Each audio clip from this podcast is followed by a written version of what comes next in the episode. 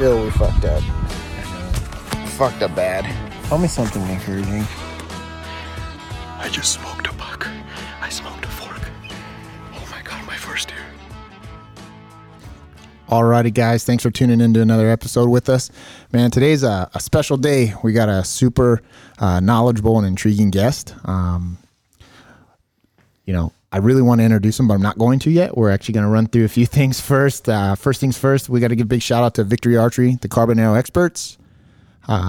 Big shout out to them. You looking for a new set of arrows? Go ahead and grab yourself a set of VAPs. If you ain't shooting VAPs, you're last. And shout out to Tracer USA, the lightest and fastest glassing system on the market. Save a few pounds in your pack and be able to go further. Yeah, without a doubt. And then last but not least, big shout out to Evan over there, Archer Geek Custom Strings. You need a new set of strings on your bow, give them a shout out. You can find them on Instagram. Hit us up. We'll get you in contact with them. Whatever you guys want, he'll make it for you.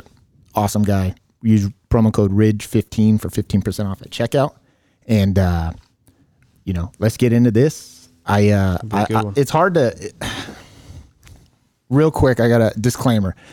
This podcast is hard for me, and it's because I'm a little nervous. I am. I'm not gonna lie, Wayne.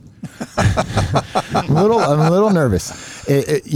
Me, Brian, and Ryan, we've been doing this. Brian's been with me a handful of times, more than a handful. He's been doing it with me for. It's about April. Yeah, so he's got a handful of podcasts under his belt. Ryan's been with us a few times. I think you've been recording with us for 5 or 6 of them. Yeah, we've been on a couple. Yeah. Yeah, but what's up, guys? It's Ryan. Yeah, he's behind the scene. He helps us out with the editing and whatnot, and he kind of pulls it all together and does the publishing for us. It's a lot smoother. It's a big task for me to take it all on. Valuable asset for sure. Yeah, without a doubt. So he's super good. He's techie. Knows his shit, right? Yeah, well. But as far as recording, like it was kind of like recording with Bill Gaines. You and Bill you guys know each other. That was a nervous podcast for me as well. And it's hard for me to do podcasts and keep my shit straight when I'm nervous. So excuse me if it kind of stumbling over words, but you know, to me, when I get in front of individuals that know their stuff, like it's humbling for me, right? So that being said, Wayne, go ahead, man. All right. My name is Wayne Raup, and I want to thank you guys for having me on the podcast. And just by the way, this is the first podcast I've ever been on. So with your nervousness and my nervousness, hey, we're on the same keel. No, we'll be all right, man. I'll keep it together. To give you a little background on my history, I grew up in Colorado. First time I ever was involved with hunting, I was 4 years old. My dad came to the house and got his double barrel shotgun, and he said, "Hey son, let's go. I'm going to go shoot a duck." Yeah. So we went duck hunting when we shot it. I believe it was a spooney. And that was my first experience with hunting. And then he took us hunting. I had three brothers. There were 7 of us in the family, 7 siblings, and it was like 2 different families. There mm-hmm. were 18 years difference between the youngest oldest and the oldest youngest. Right. So my 2 brothers and I basically grew up as a family, and I was the youngest. So they were very athletic, very right. in tune with hunting and stuff. So they made me a competitor and just their abilities, me trying to keep up with them. They made you a competitor by nature. Exactly. Yeah. And that's actually to a fault today because I'm very, very competitive, and I always thank them for it. But well, I mean, you know, some people say that's a fault, but I could appreciate it. Yeah. So the oldest of the 3 of us, he got a bow when he was probably 12.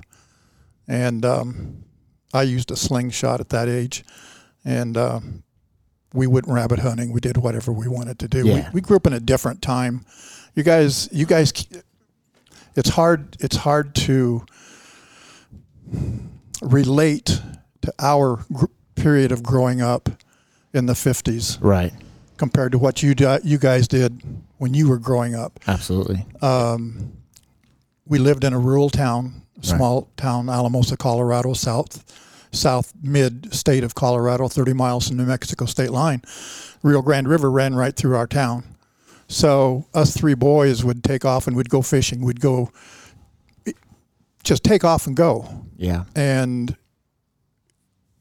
Dad had a 22. He had a shotgun. He had high-powered rifles. We'd take the bows, the fishing rods, the 22s, the shotguns, and we'd walk half a mile through town. No problem. No problem. Yeah. I was 8 years old. Yeah. Next brother was 10. Other brother was 12. And we'd walk through town. We'd go down to the river and we'd do whatever we would want to do, whatever was on the plan of the day. And this is the part that is kind of unbelievable, how relaxed our mother was. Right. In the summertime, nice weather. We didn't have anything else to do. Mom, we're going to go down to the river for a week. Okay. Oh, like you'd go stay down there? Yeah. Sounds we'd stay down there for a week by ourselves. Yeah. Because Dad took us hunting. He took us out camping and all that stuff. Yeah. So we knew how to survive. Yeah. And we'd take our fishing poles or bows, whatever we had, 22s, and we'd go down to the river. And we'd spend the week down there.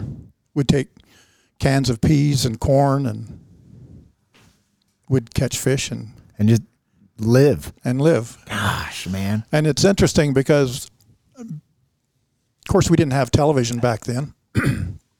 Yeah. And Mom would read us a story every night, or a few chapters out of a story, out of books. And my favorite was always Tom Sawyer and Huck Finn. Okay. And I always thought, gosh, dang, how cool would it be to live a life like Tom Sawyer and Huck Finn, you know, being on the Mississippi River and doing all that stuff. On a float. Yeah. Or a raft they made or whatever. Exactly. You know, and I grew up. And I'm looking back on it. We had the life of Tom Sawyer and Huck Finn compared to what we have. Yeah, yeah, yeah. Nobody bothered us. It was all private property we were on. We'd go down at the river. It didn't make any difference. Everybody knew everybody. Everybody took care of everybody. We didn't have to worry about people abducting the kids and you know, all the crap that that's going on today. I mean, I don't even know if this is like saying it out of place or whatever, but you know, you said no one abducted kids and stuff. And I feel like that probably had something to do with people that did stuff like that got dealt with. They did.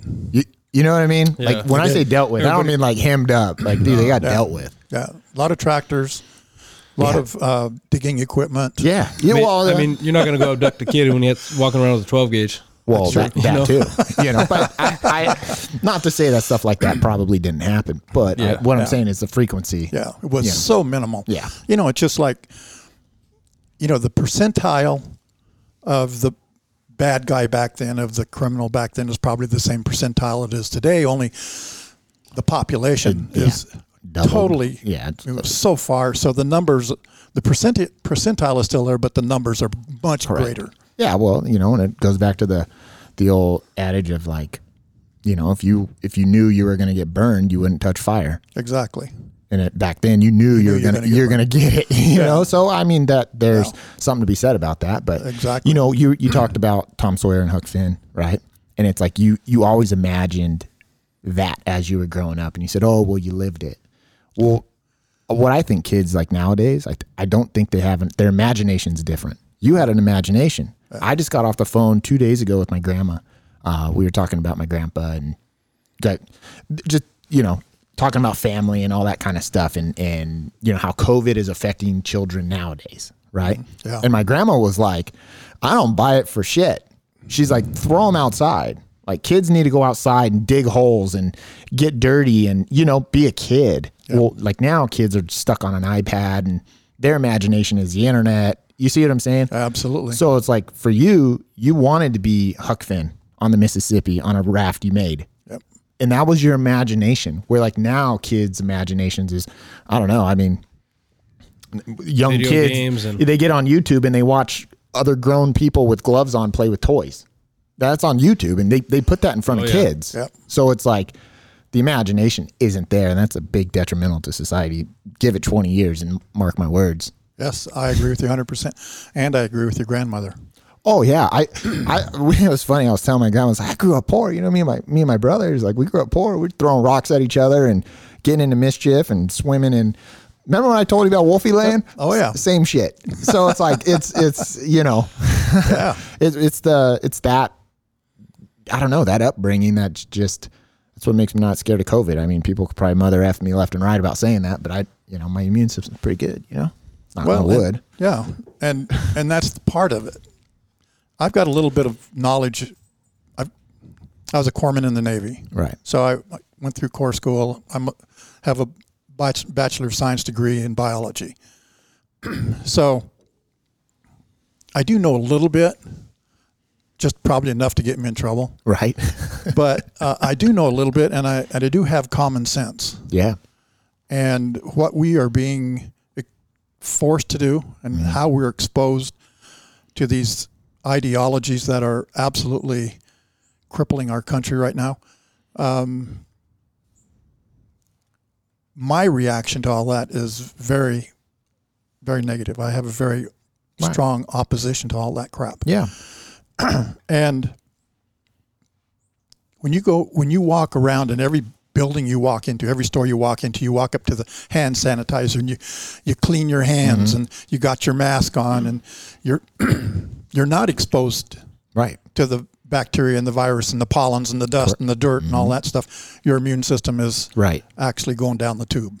Yeah. Oh yeah. Without a doubt. And you said it. Oh, our parents or my mom let me go down to the river and we lived for a week. Man, you guys were probably the most filthy things in about 4 days. You know, I mean, think about it. You're catching fish, you're gutting fish, you're probably gutting rabbits, and you're not washing your hands. You're just eating right off them. And the really crazy thing about that, the Rio Grande River, as it went through the town of Alamosa on the southeast side, was the sewer plant. Mm. You guys are downstream from the sewer plant? A lot of times. And it dumped right into the river. That's crazy. And you could... I learned how to swim on the Rio Grande River. Yeah. My brothers learned how to swim on the Rio Grande River, and I remember going into the water and swimming underwater with my eyes open and seeing all these things, particles coming out. Oh yeah. Sewage. Yeah. I mean, who knows what it was, but yeah, exactly. You never know. Yeah. Yeah. Gosh. And you're 100% fine.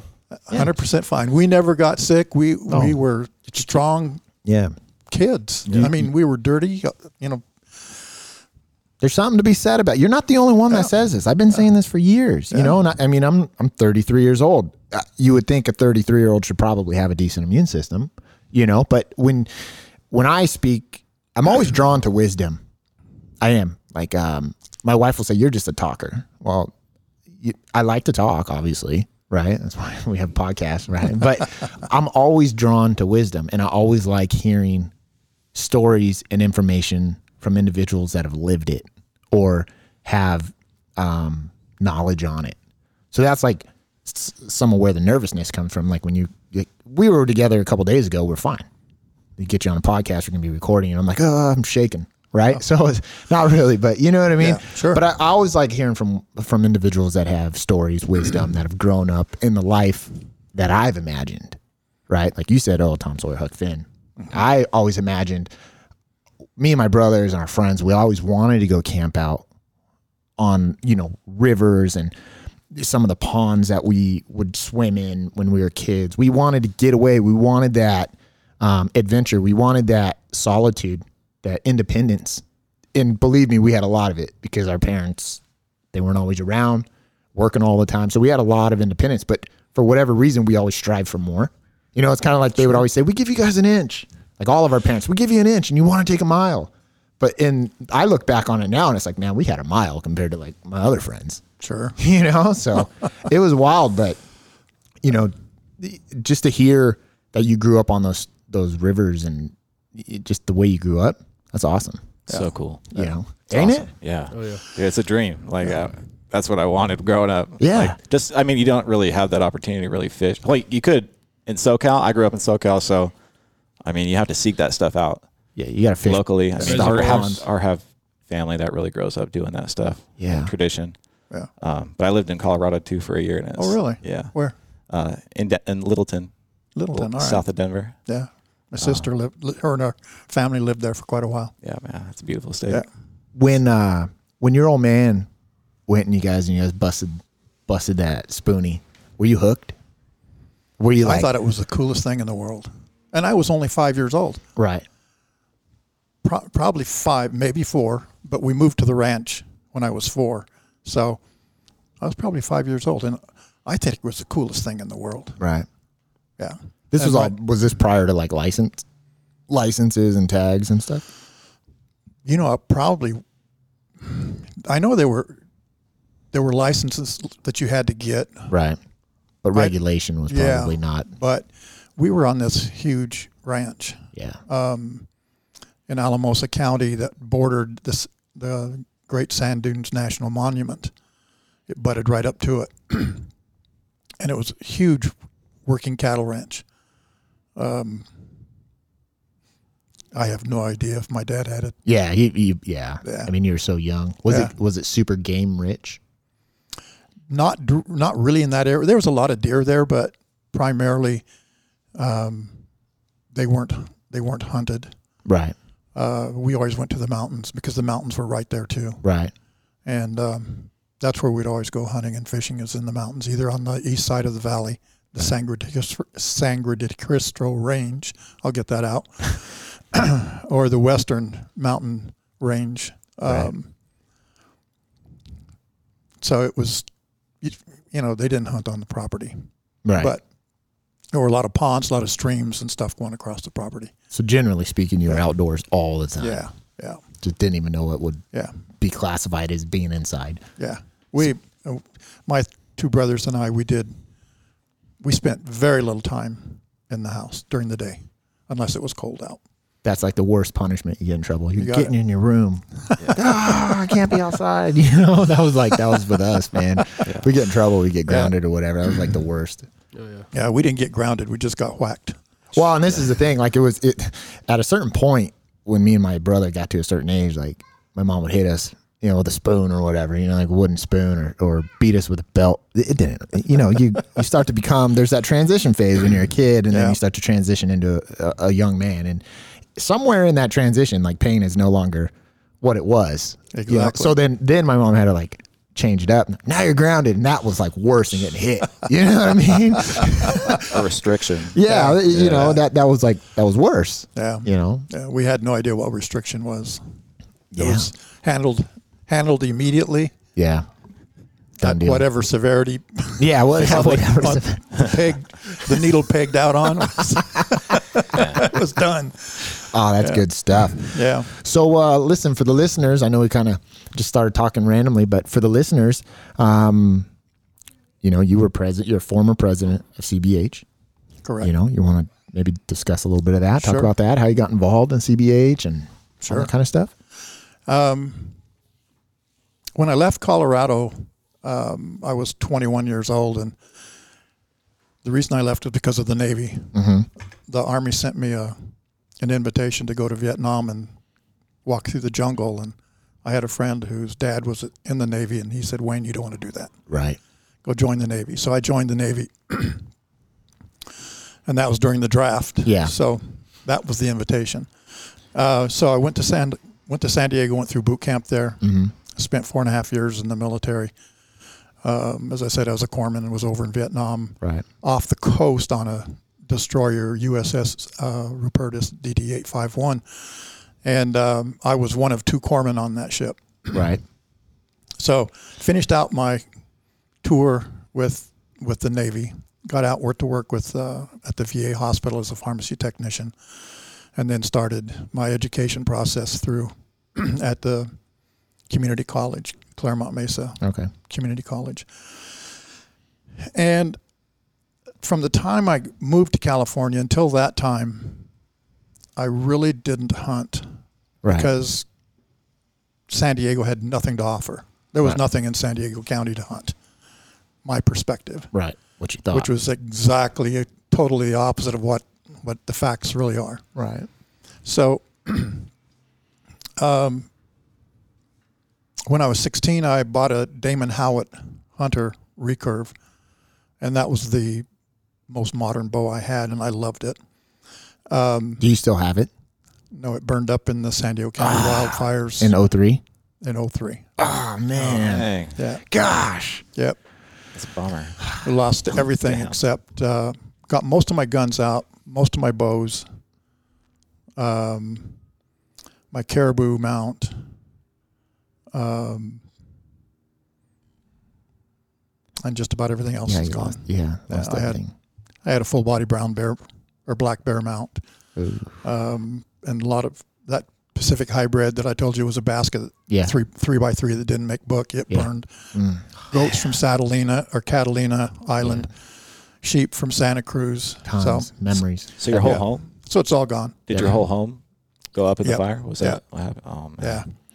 So got out of the Navy, got my Bachelor of Science education done, and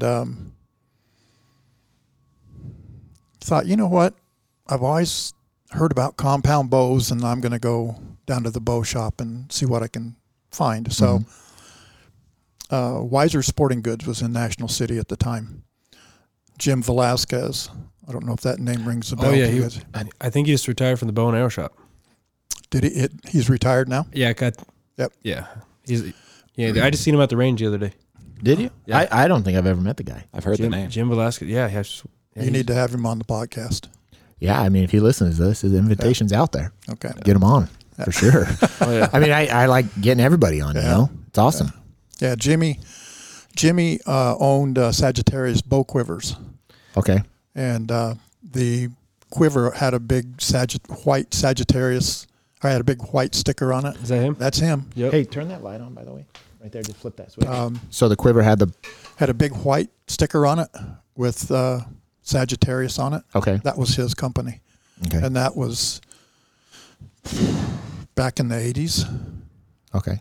And so anyway, he worked at Weiser Sporting Good prior to that. He was the manager, and Bobby Fromm, who you guys know. Bob Fromm, yeah. He worked for Jimmy, and I went into the shop and I bought my first compound bow from Bob and Jimmy. Okay. Whoa. Performance archery now. Yeah. Really? Yeah. So, and Bob and I've got a really good history.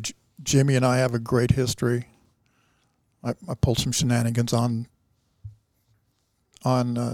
Jimmy one time. It was just... He wants to choke me every time I bring it up. Oh, bring it up. Well, I mean, listen, to bring it up is going to go to a few thousand people, man, right off the bat. In about 4 hours, it'll be out there. So anyway, I wanted to get a compound bow, so I went down to the shop, and they got me hooked up on a Martin Cougar, I believe it was at the time, and did some shooting with it, and I asked him about bow clubs. I wanted to join a bow archery club in the town, and they told me about Bear State Archers, and they told me they were going to have a meeting, and where and when, so I could come down and go to the meeting. So I did that, and that turned into a lifelong love for organized archery, and about a year or so after I joined Bear State, Fred Pascarella, who was the legislative representative for the club, told me that he was going to go move on to the region legislative rep, and he said he needed somebody to step in behind him. Okay. And he said, you'd make a good rep. You know how good salesmen are. Yeah. Oh, yeah. Of course. Yeah. So anyway, I did that, and then he moved from the legislative rep for the region to the legislative CBH legislative coordinator for the state. Right. So he needs somebody to fill his region position. Right. So I filled that position. Of course. And then it just went on from there. Yeah. Eventually. In 1994, current president's term, 2 terms are up. At that time, you could only serve 2 terms. What were the years' terms? Like not, term year. Like what? How many years was that per term? Two. So you get 4 years. Okay. Yeah. So in March of '94, I became the president of California Bowmen Hunters and State Archery Association. Right. So '94, '95, '96, and '97. In March of '98, a new president took over. I was working at the time, so I was really split between work and the organization. And right. It's always tough doing everything the way you should or as efficiently as you should when you have things pulling you different directions. Right. So I kind of, right when I stopped being the president, I went right back to the regional leg representative position for southern border. Okay. Now the state has 12 different regions in it. Southern border being obviously the one on the border that's right. South. And it goes north to like Orange County and then out basically to Blythe, right? Riverside to Orange County. Yeah. Okay. I mean Riverside to Blythe. You're right. Yeah. To the state line. Yeah. So started doing that again, and that's why I'm very familiar with things that happened in the legislative arena with CBH and the state game laws and stuff. Right.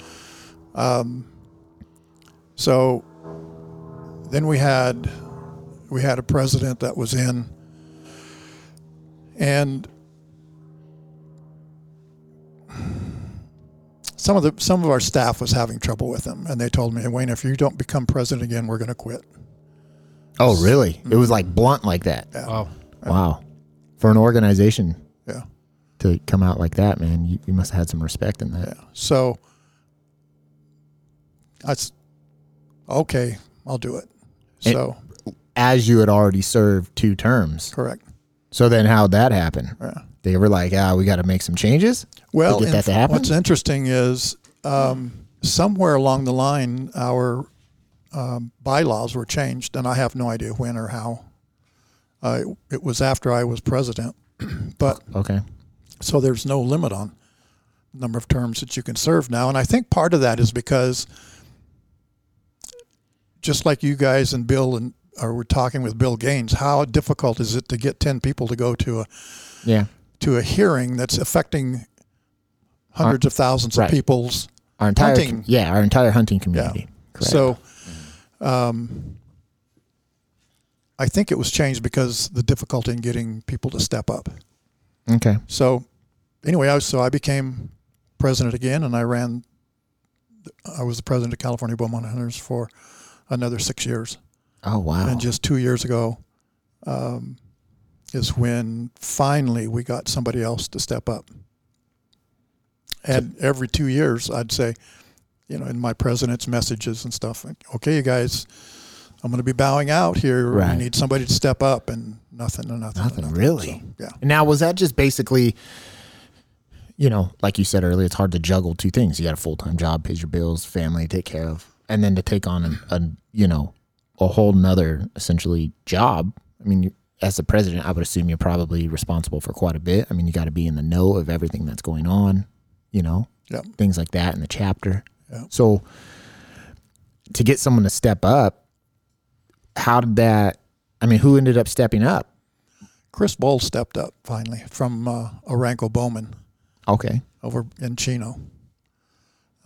He stepped up and he took the reins. Right. Now would CBH, would you guys have been open to taking anyone that had the qualifications? It was like, hey, I just need someone to step up, or would there have been like some sort of vetting process? You know what I mean? Like you got to be part of the club.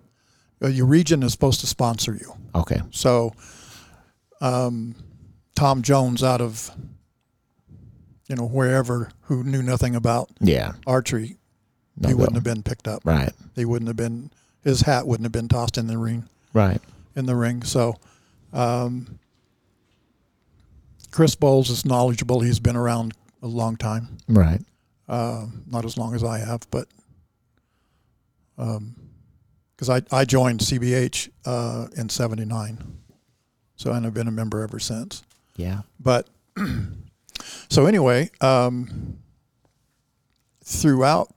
the second 3 terms that I was president, I was very active, probably more so in the hunting aspect of it, because that's where my passion really is. And that was more so on than your first 2 terms, correct? My first 2 terms was really that also, but because I was being pulled by life and family and work and everything, I couldn't give it my all. Right. So it was, yeah, it's pretty much where I didn't have the time to do it. Right. So I found it really a burden. Even writing a president's message back in the first 2 terms was tough for me. Was it? Yeah. And then the last 6 years, writing my president's message took me a long time to do, mm-hmm. but it was so much more simple. Right. I was able to do it, to start my president's message and think about it and put the content into it, get it on the screen of the computer, get it corrected, mm-hmm. and then read back through it and get it, make it where it flowed, make it where people can understand it and see where I was going with my thoughts and all that. Yeah. That was an 8-hour process. That's very hard. Yeah. Is that a weekly message or is that it's a monthly message? Yeah. It's I mean, yeah. That's got to be hard because just like conveying what you want through regular, like standing in front of you, like speaking English to somebody, right? That's kind of hard sometimes. Yeah. So to sit there and actually write it out on a message monthly. Yeah. It was tough. It's got to be. Tough. That'd be hard for me, man. Yeah. And it's interesting. When Chris Bowles took over, he told my wife, Lori, who is the editor of the California Bowmen Hunters and State Archery Association magazine, monthly magazine, he told her, my gosh, this president's message is killing me. Oh. Because, you know, he wasn't used to writing it. Right, right. So you have to think about what you're going to write, what subjects you're going to bring up, and what you're going to be doing, and then make it applicable to what's happening or or to the audience. Do you think well, I mean, this probably goes without saying, you probably, well, hold on, let me back up. Is it's all voluntary? Got a voluntary position, so you do this free of charge, correct, for the love of archery and the love of the community. Like you do that, and then you take on all this extra tasks on your own. Yeah, it could become a burden, and for you to do it for 10 years, wow, that's an accomplishment. Yeah. That being said, as the president, or even just being involved with CBH in general, and as you market yourself, or I don't even know if that's the right words, but as you like grow, the individuals know who you are in your chapter or the community or the meetings, right? Did certain benefits come with that? I mean, you had to have met really cool people, man, that were like, oh, come hunt or whatever. You know what I mean? Like, I met some awesome people. I really have. Yeah. Probably the ones that really were the fathers of archery, I wasn't able to meet. Right. Pope and Young, I wasn't able to meet them. You know, other Fred Bear. I never met Fred Bear. I didn't meet these monarchs out there. Right. But the people I did meet were really absolutely awesome people. Right. Steve Trigliato. Yeah, Trig. He's been on here a handful of times. Yeah. Cool guy. He's and very knowledgeable. He took over from his position as San Diego County Wildlife Commissioner. He took over from Mike Puddorf. Yeah. And Mike Puddorf and Bob Fusco were absolutely movers and shakers in San Diego County during the mountain lion issue and all of that. Matter of fact, you and I were talking the other day, and I was going to mention this to you then, but I failed to get it done. Mike Puddorf allocated the money, the commission allocated the money to purchase 19 collars for mountain lions to put on mountain lions on Camp Pendleton. Okay. 19. Now, Camp Pendleton is about 100 square miles. It's about 10 miles square. The funny part about that is I've heard some BS that, comes through the state or one mountain lion for every 100 square miles. Yeah. Yes. Fish and Game still, as far as I know, they haven't updated their population where there's one mountain lion per 100 square miles. There's no way. Maybe when they were getting hunted. Not even then. Yeah. So, yeah. We have like three different lions in one spot. You got to talk closer to that thing. We have like three different lions in one. Yeah. Yeah. I got three at least. They're there, man. Yeah. So they wanted to do this study because it was 100 square miles. It was GPS collars. With GPS collars. Oh, man. I want to hear it. Let's hear it. So in the first week, they caught 10 mountain lions. They trapped 10 mountain lions, put collars on. Second week, they caught several more, put collars on. Within a month, they ran out of collars. They were catching cats and couldn't collar them. So they caught more than 19 different cats. On Palomar, or on Pendleton. Camp Pendleton. Now, about 5 years ago, and this is where Chuck Bonham and I, Chuck is the director of Fish and Game, so he's above the commission. He's appointed by the governor. Right. So, at one of our functions, Chuck Bonner was there, and I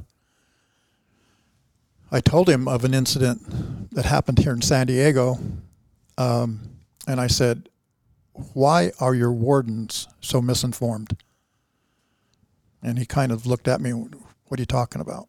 And I said, "Well, we just had a mountain lion killed on one of the surface streets in 4S Ranch, which is it's still San Diego, but it's kind of where Rancho Bernardo is." Correct. Into that. On the west. The west side, yep. Yeah. So the mountain lion was killed on the surface street there. So nobody could touch it. They had to call Fish and Game in. So warden came in. The media was there, and the news cameras were there. Everybody was all excited about this mountain lion having been killed in the community. So the media interviewed the warden, and the warden's words were, "This is highly unusual because there are no mountain lions west of the 15 corridor." That to me, that now this was 5 years ago. Yeah, that's ridiculous. Well, probably 8 years ago. You had more, and I don't even want to say there was more then than there is now, because there's still a ton. You got Black Mountain right there. You got all those drainages that run into La Costa, all wet. You know what I mean? Yeah, they're loaded in there. Absolutely. Why would a warden say such a naive thing? That's exactly what I asked Chuck Bonham. And he said, "Well, I think we'll have to work this out, figure this out. We're going to have to get our wardens up to speed." And I said, "Chuck, when are you going to change your population count from 100 mountain lions per square or per 100 miles? When is Department of Fish and Game going to update that? Because we know that's not correct." Yeah. And he said, "Well, I think that's something we need to do." 2 years later, I asked him how the project was coming on, updating the mountain lion population. He said, what mountain lion? Yeah. What project? Yeah. Never happened. And you're like, oh, the one we talked about 2 years ago when we had that conversation, bud. I think it was Bill Gaines when we had Steve, because Steve Trigliato was on the Bill Gaines. Right. When we did Bill Gaines. Yep. And I want to say it was Bill Gaines that he said the Fish and Game hired a biologist from Montana, a mountain lion biologist from Montana or Wyoming, to come in and do an active study to see where we're at, right? And I don't know what one biologist is going to do for the state of California, but I know that they hold off. I want to say talk was had because, or in the Southern California region, a population being over-controlled or whatever, and they wanted to limit, I don't know, I feel like I'm making a jackass out of myself, but one way or another, a lot of mountain lions get hit off the 8, right? And a lot of cats die off the 8 by cars.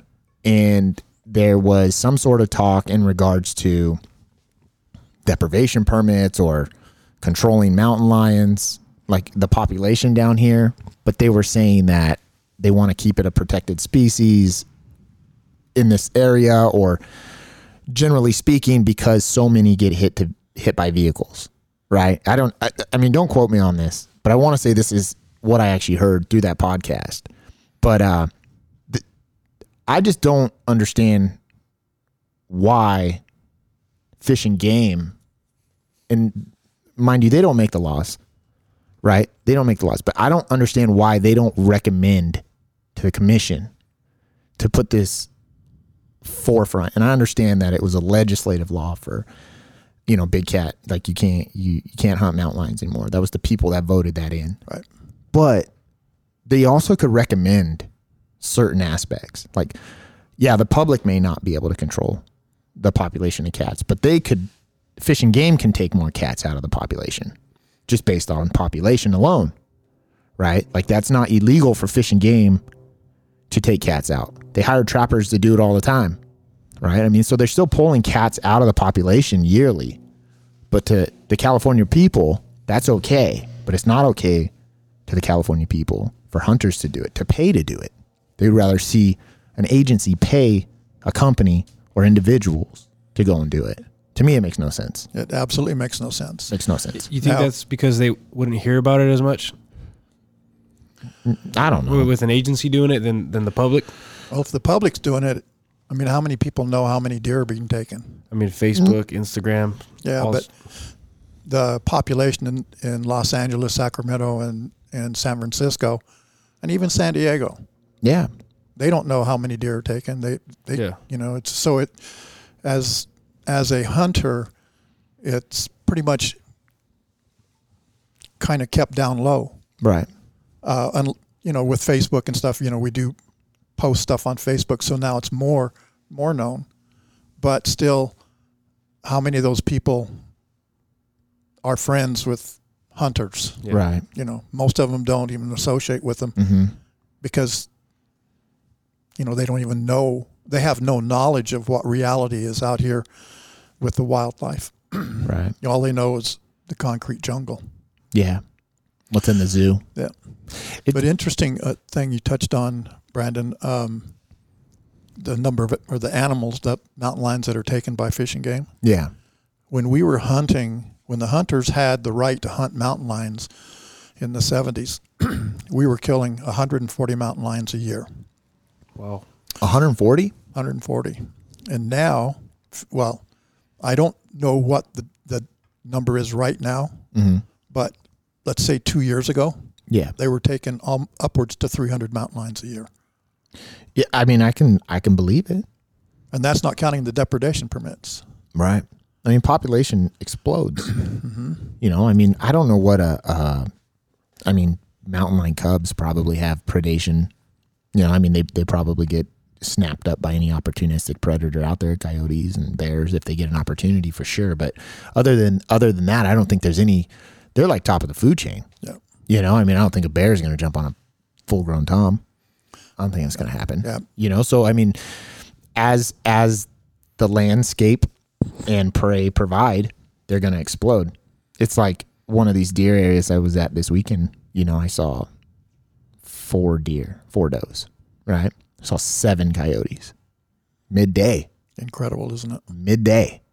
So for me, like, I feel like just seeing what I see with my own eyes, and I haven't been hunting that long. I just haven't. It wasn't in my cards, and I haven't been hunting long enough to see like a dramatic change. But individuals like yourself and Steve Trigliato and the older guys that I hunt with, they have seen it change, and they've seen deer populations crash. And then, you know, Fish and Game say, you know, it's below objective, but as a statewide, the herd's doing good. I don't buy that for half a second. I just don't. I don't buy it. I mean, I know you can go to like areas that hold more deer than others, And if you were to look at San Diego as an ecosystem in a whole, not like a part of the big picture California, but you say like San Diego County, if that was a mini ecosystem, you go, yeah, there are deer in San Diego County, and there are, depending on where you go, there's a lot of deer, but that's in those specific areas. So like if you were to generally speak and say, oh yeah, the herd is doing great in San Diego, you know, yeah, maybe in these areas, but when they say a herd, they give an objective number of, say they say, oh, there's 15,000 deer in San Diego County, right? It wouldn't matter if all 15,000 of those deer on private or like small parcels of land in San Diego County. Like in Julian. Correct. It doesn't matter that they're all there. They go, the herd's doing good. Right.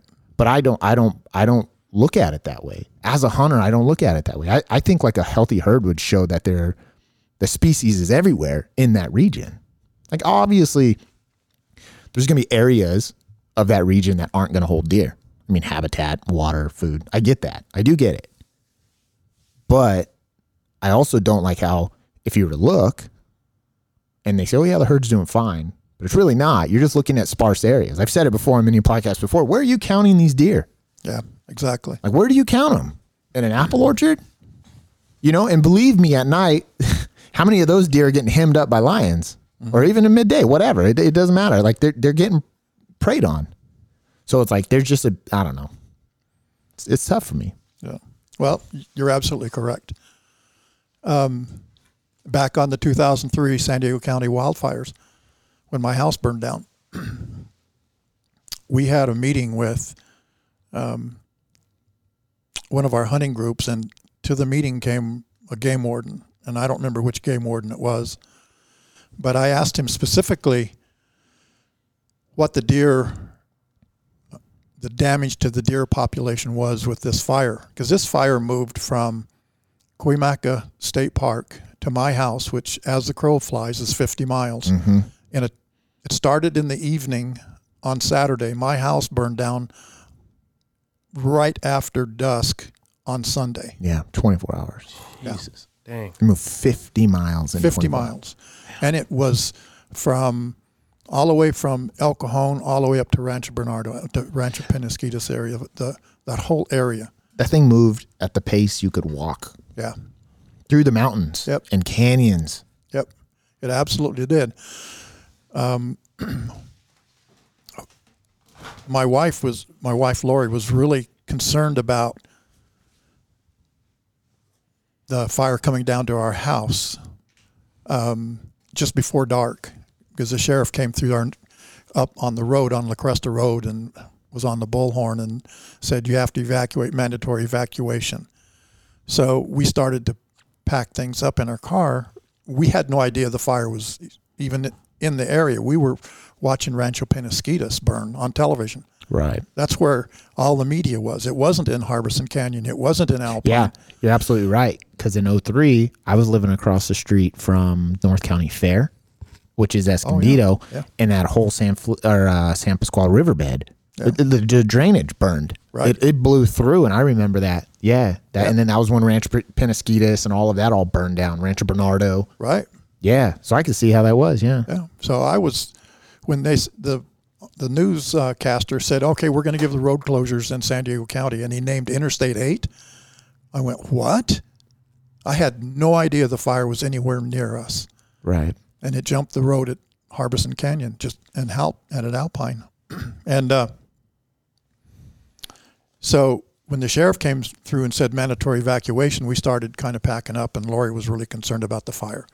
And I told her, don't have to worry. We lived on the side of the hill, and there was about a half a mile of the hill above us. I said, you don't have to worry.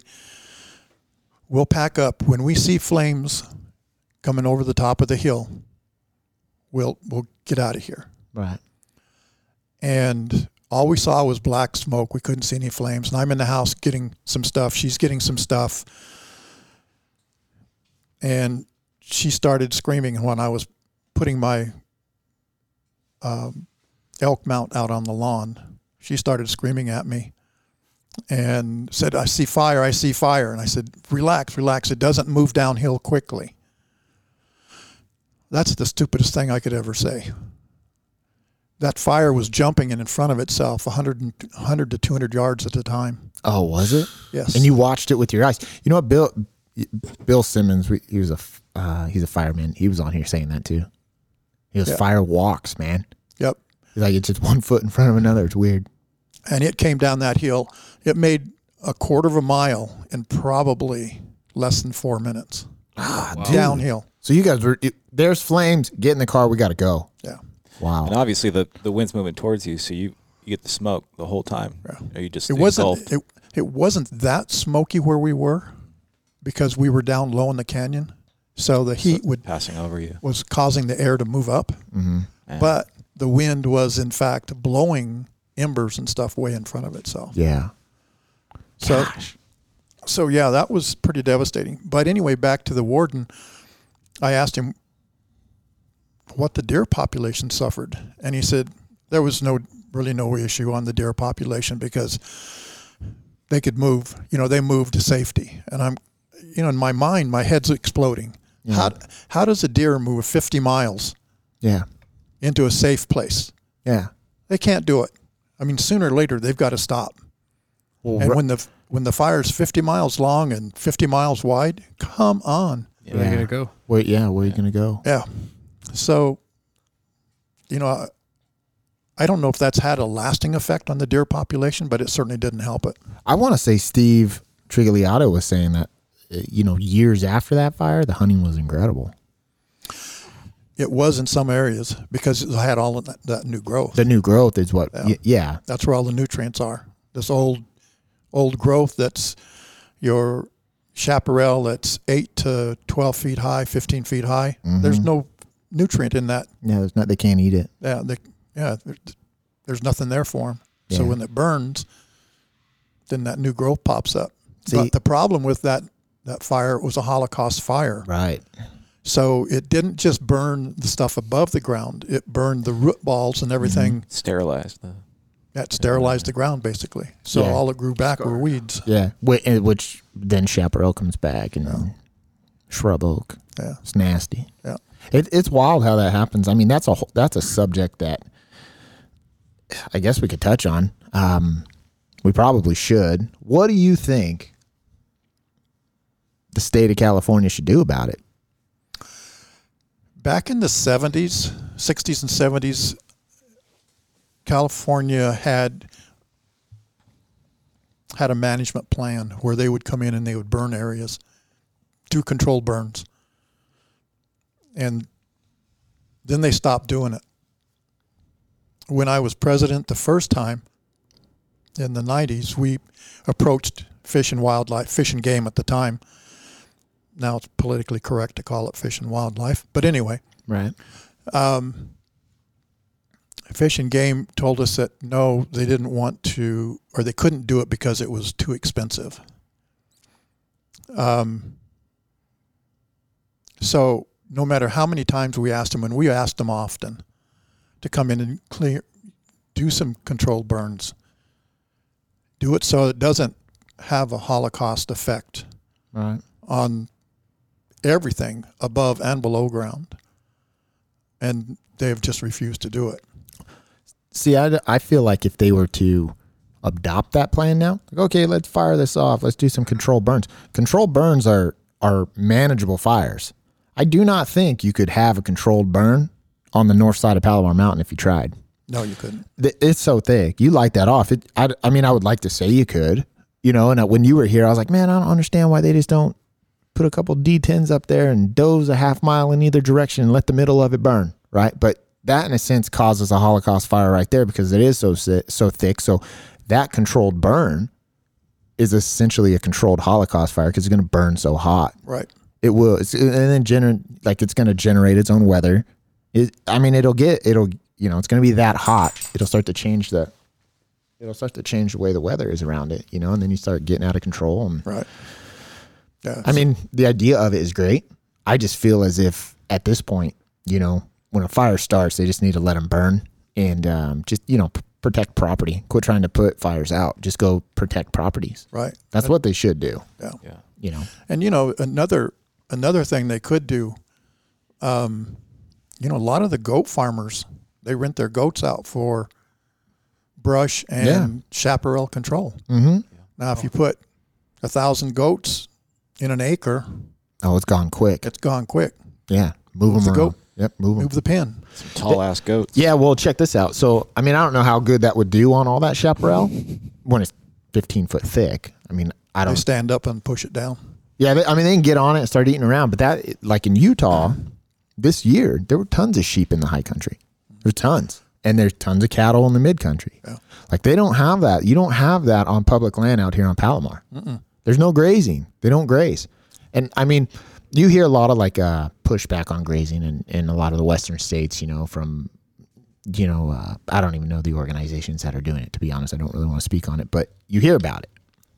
You know, there's something to be said about grazing though. The hoofs, you know, till the soil. Like you put a bunch of cows out there, they're moving around, eating all the shit. Rip it all up. Yeah. And their hooves, they're heavy animals. They disturb the soil, which generates new growth. You know, it allows different aspects to get back into the soil. You know, it's good.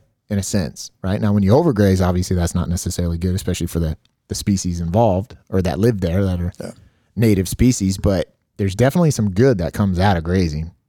And it wouldn't be a bad idea for, you know, the state of California or whoever to throw a few thousand sheep in some areas in San Diego or statewide, you know, and just let them do it. Goats. They'd probably all get smoked by lions. Yeah, goats are the ones that'll do it.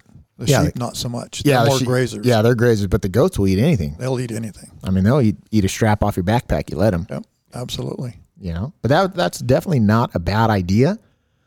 I don't even know if that's been brought up, but I would imagine that, you know, it makes sense, so they wouldn't do it. Yeah, absolutely. You know? And, you'd think I even think we approached them with the goat issue. Yeah, I don't know. That's it's interesting. You know, the thing is.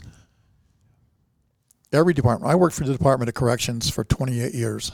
Yeah. That department, just like the Department of Fish and Game / Fish and Wildlife, they're all under control of the governor. Mm-hmm. So if the governor has an idea, let's do this. Well, okay, we'll do it. If a citizen has an idea and presents it, well, we don't know if that'll work. Well, what it is the governor, is he like-minded? Is he going to tell that department, yes, we need to do this? Right. Just like right now with these big fires that have just happened that California has experienced. Yeah. You know, they blame it on climate control. It's not climate control. It's forest management. Yeah. It's forest management for sure. And when you go into an area and you do control burns in areas that you can control, and it doesn't get out of hand and turn into a Holocaust fire, or if you go in with goats or you go in with dozers, whatever you do, go in and trim all the underbrush out, right. Put it in pile and burn them during the winter when it's wet. Mm-hmm. Get the undergrowth out up to 10 feet high on those trees and stuff. Yeah. Then you're not going to have the fires, but. And if you did, it would just rip through on the forest floor in and out. Yeah. Real quick. Yep. Quick. Not crazy hot. Yep. You know? And that's where your grass and that's where your food is. Yeah. For the wildlife. It's on the forest floor. It's crazy to me to think like what we could have. Because you always hear like California used to be, you know, some would probably still say, oh, it's, you know, the best state in the union, you know, as far as like, I mean, landscape-wise, it's beautiful here. You can't beat what California has. Right. But the problem is like for us as outdoor enthusiasts, right? Yep. Hunters and fishermen, it's... seems to me that it's on a decline. Like the habitat that we're able to hunt is declining, which then takes our species and rolls them downhill as well. So it's like by not managing our lands correctly, it's only hurting us. Right. You know? And I just it doesn't sit well with me. You know? It's tough to swallow because you can see things that can be done. Yeah. But they're not being done. Another thing that would help our big forests up north is let's go back to logging. I was just going to say that. I went out to Borrego today. I had to do some work out there, and I was driving up the 76 all the way out up through Palomar, through La Jolla Indian Reservation. That drainage, right, where the river is, mm-hmm. I think the beetle got into those oaks. That oak beetle, there's a ton of them that are dead, really, like noticeably dead. And I haven't been hunting up that area for 2 years, and I don't remember it being like that. And I don't know how long these beetles take to kill oak trees or what, but I can tell you right now that I've seen more dead oaks there than I ever have. And they're like dead. Really? Gray. They're gray. Yeah, the whole landscape is gray in certain parts of that area. Yeah, and I think it's the beetle. Yeah. And it's like that right there is a tinderbox. You get one hot summer of a dead tree. Yep. That next summer, that thing's ready to go. You know, put that dead tree in 100+ degree heat for 100 days, right? And that thing's ready to go up. Yep. And I feel like there should seriously be some, you know, logging going on. You know, if you can't use it, that's fine. Go turn it into Traeger pellets. I ran out. I'll go buy some. Right? Like, right. Turn them into pellets. I don't know what to say, but if they're trying to prevent forest fires, the state and the organizations here that are in charge of that need to seriously get on that. Like, that's not good. You know, I was in Cuyamaca not so long ago, just driving on through hunting, and I noticed all that old burn areas that's already way overgrown. Like, I know it's been years, but it already looks impenetrable. Like, you can't. That's that chaparral, bro. Yeah. 17 years. Yeah. Yeah. So you're not seeing any trees growing back? No, it's just bushes. It chokes them out. And a bunch of old pines never fell. Yeah, and I don't advocate for like having goats come in on landscape that was just charred. You know, 3 years later, I don't think that's probably good. But I would say if you had goats come in 5 to 8 years later, it's probably not a bad idea. But then wouldn't they? Some, you know, go feral and eventually breeding population and all that. No? Well, if they're non-game species, just shoot them. I don't know what to tell you. I mean, dude, what would you rather have, an overgrown forest or a few goats running around? I mean, yeah, but California's not going to look at it that way. Well, we've got an invasive species. You have them controlled. You have them in a fenced-in area. Oh, okay. Fenced with electronic fence. Yeah, that's literally how they round them up in other states. Yeah. Yeah, because it's the first time I've ever heard about the goat process. I mean, you'll see it. This coming fall, you'll see it. Dude, you'll see that they literally bring in thousands of sheep. I mean, they're grazers, obviously, like you said. They're not goats. But these sheep, I mean, they'll go into an area, and to me, I feel like it's destructive. And maybe it is. I don't know. But they do it right before winter, so then the ground gets soaked with all the snow, and then the spring runoff, everything comes back, right? And they do it in cycles. Like, this area, then they start, as winter comes, they roll them down the mountain.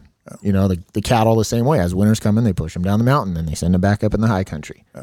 You know, and like I said, I know people are proponents about it and are like, oh, that's not good. It's taking food away from our game species and all this stuff. But obviously, you know, this is life and it's modern day and it's what we got to do. But if they did that in our local mountains, I don't see, at least for the time being, it being detrimental to what's there.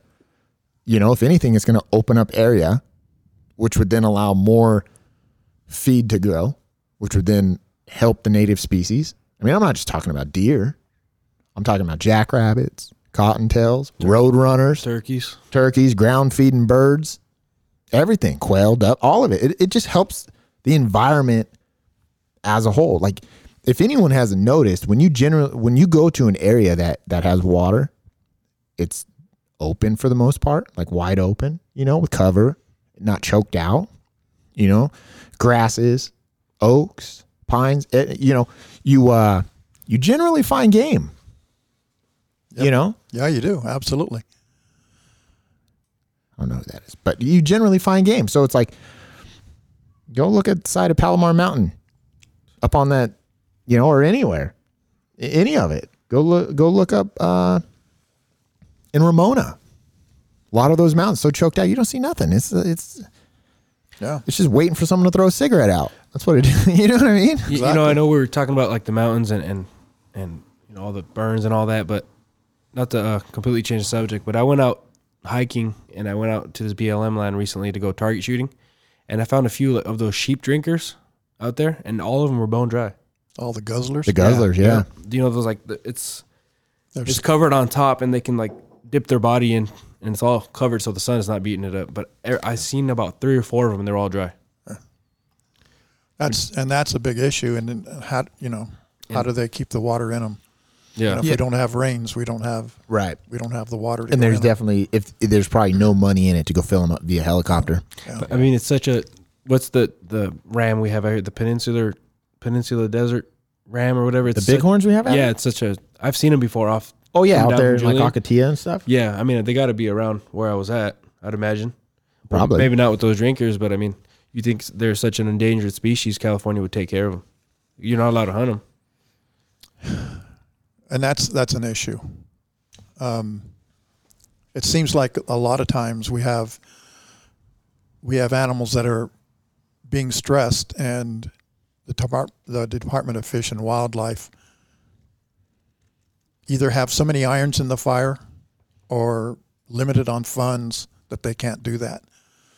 However, there are people, for example, Dave and Lori Nicholson, they live out east of Palm Springs. Last weekend they went up to one of the guzzlers, sheep guzzlers, that they used to work on and keep it running, keep it functioning. Yeah. And they hadn't done it since their daughter was born, and that was about 14 years ago. Right. And they went up there and they found that the thing was working perfectly. It had all kinds of water in it. And so they just did a little bit of maintenance. Oh, really? But when it comes down to working on the guzzlers, most often it's private individuals, voluntary work. Yeah. It's like on SCH Outdoors. Dude, they have like once a year, I want to say they do go to like Borrego and do like a sheep count. And I've never done it, and I want to do it. And the next time they do it, I think I'm going to go out there. But I know like, I think it's like what do they call it? The Sheep Foundation down here? Yeah. California Sheep Foundation. Yeah. So their local chapter down here, they go out there and they do the sheep count. And I think they do guzzler work. And I've always wanted to do it. I just, I make up a million excuses why I haven't, but I need to do it. I want to do it. Yeah. It just gets involved, and you're able to just take part and learn from it, right? Right. Yeah. I mean, and I have to echo your guilt there. Yeah. Because I've never done it, and I've always, because I've been involved with CBH so much, as a president, you kind of. All I need is one more iron in the fire. Yeah. Yeah. So I have never done it, but that's how those things are done. It's not done by Department of Fish and Wildlife. It's done by individuals who have the desire to get out there and do things. And there are not only sheep guzzlers, but there are also small game guzzlers elsewhere, quail guzzlers and this kind of stuff. And most of those guzzlers were put in back in the 60s, 50s and 60s and 70s. Yeah, the date on that one I saw, because when they concreted it in, they wrote it was 1971, I think, last one I saw. Uh-huh. I mean, they're definitely, it was when hunting was still part of the tradition of being a Californian. Right. But I mean, conservation was key. I just think, I know it's not a game, it's a game species, but it's not allowable for hunting. Well, south of the 8. Yeah. South of Highway 8. It just down here you can't. They don't have any tag allotments here, but when you get north of the 8, there are very few, but there are tags. I mean, I've seen them coming down from, I've seen about 3. I think they're called, what are the females? Ewes? Yeah, I've seen 3 of them. They had the orange tags on their ear. That's they're right cool, off man. The road. Yeah, I mean, they're here. Yeah. And I would imagine that, I don't know. I feel as if, like you said, when species are stressed, here in California, they're not properly taken care of, but species that aren't stressed, they are almost as if like they're catered to, like, like I don't even know where it comes from. I do know where it comes from. It's we're not winning. That's what it is. As a hunter, as an outdoorswoman, hunters and fishermen and women, we are losing. Yeah, we're a dying breed in the state of California. That's it. I mean, we're dying. Sure. In numbers, we're dying in organization, organization, like us organizing. We're dying politically, and our voices are dying because our numbers aren't there, and we could have all the numbers we want, But if we don't organize, and I know I'm like probably preaching to the choir, and they go, Brandon, put your money where your mouth is. Well, I try, right? I mean, that's all I can do is try. I try to get the word out there. I mean, look what we're doing here, right? I mean, this is going to go to individuals that maybe don't know, but I guess what I'm getting at is it's an uphill fight for us. And like when you go to other Western states or even Eastern states, like out East, I mean, a lot of land out there is private, but the emphasis on hunting and heritage is there. So their game species is taken care of, you know, they're managed to be like a renewable resource. Whereas like where we're at, I don't feel like that's the case. It's not, you know, it's not. And it could be, I mean, think about it. Imagine if it was, I mean, sometimes I like to imagine if we were able to have like game numbers that would relic other Western states, that when you did go out, you found game, right? Like when you did go out, you could assume you would find success throughout a season, right? Maybe not like, oh, I can go do it right now. No, not like that. But with like you buy a tag with the assumption, especially from past seasons, that you would fill it. More confidence. Yeah. Imagine if California was like that. Oh yeah. It'd be amazing. Yeah. You'd always see people going out of state to hunt, but you wouldn't see as much. Because that's where the hunters are hunting now. Yeah. From California. Think about this. I hunt Missouri for whitetail. I've been doing it for 5 years now. And the first year I hunted with this outfitter, as we were riding out, and he was going to put me in one of my stands, or one of their stands, you know, we were looking at deer. We were watching deer. There's another buck. There's another buck. There's a doe, you know. He's from California also. Both of the owners are correctional officers from the state of California. I didn't know them while we were in the same department for all those years, but they're both retired. And Steve says, you know, Wayne, we're going to kill more deer in the opening weekend of gun season in Missouri than California does the entire season. Mm-hmm. Well, yeah, I believe it. 100%. Is that incredible? That's ridiculous. It's what it should be. California goes from July to December 31st, for God's sake. Yeah, I mean, yeah. Yeah. You know what's crazy is I feel as if it was, I hope my uncles are listening to this. I remember one time, one of my uncles say that the insurance companies out there want to make more tags available to residents and out-of-staters to kill more deer so they don't have to pay so much money out of pocket to fix vehicles. And that's a true statement. Yeah. And I was like, what? And he's like, yeah, no shit. Yeah. You know? That's a true statement. I think it was actually my Uncle Todd that said that.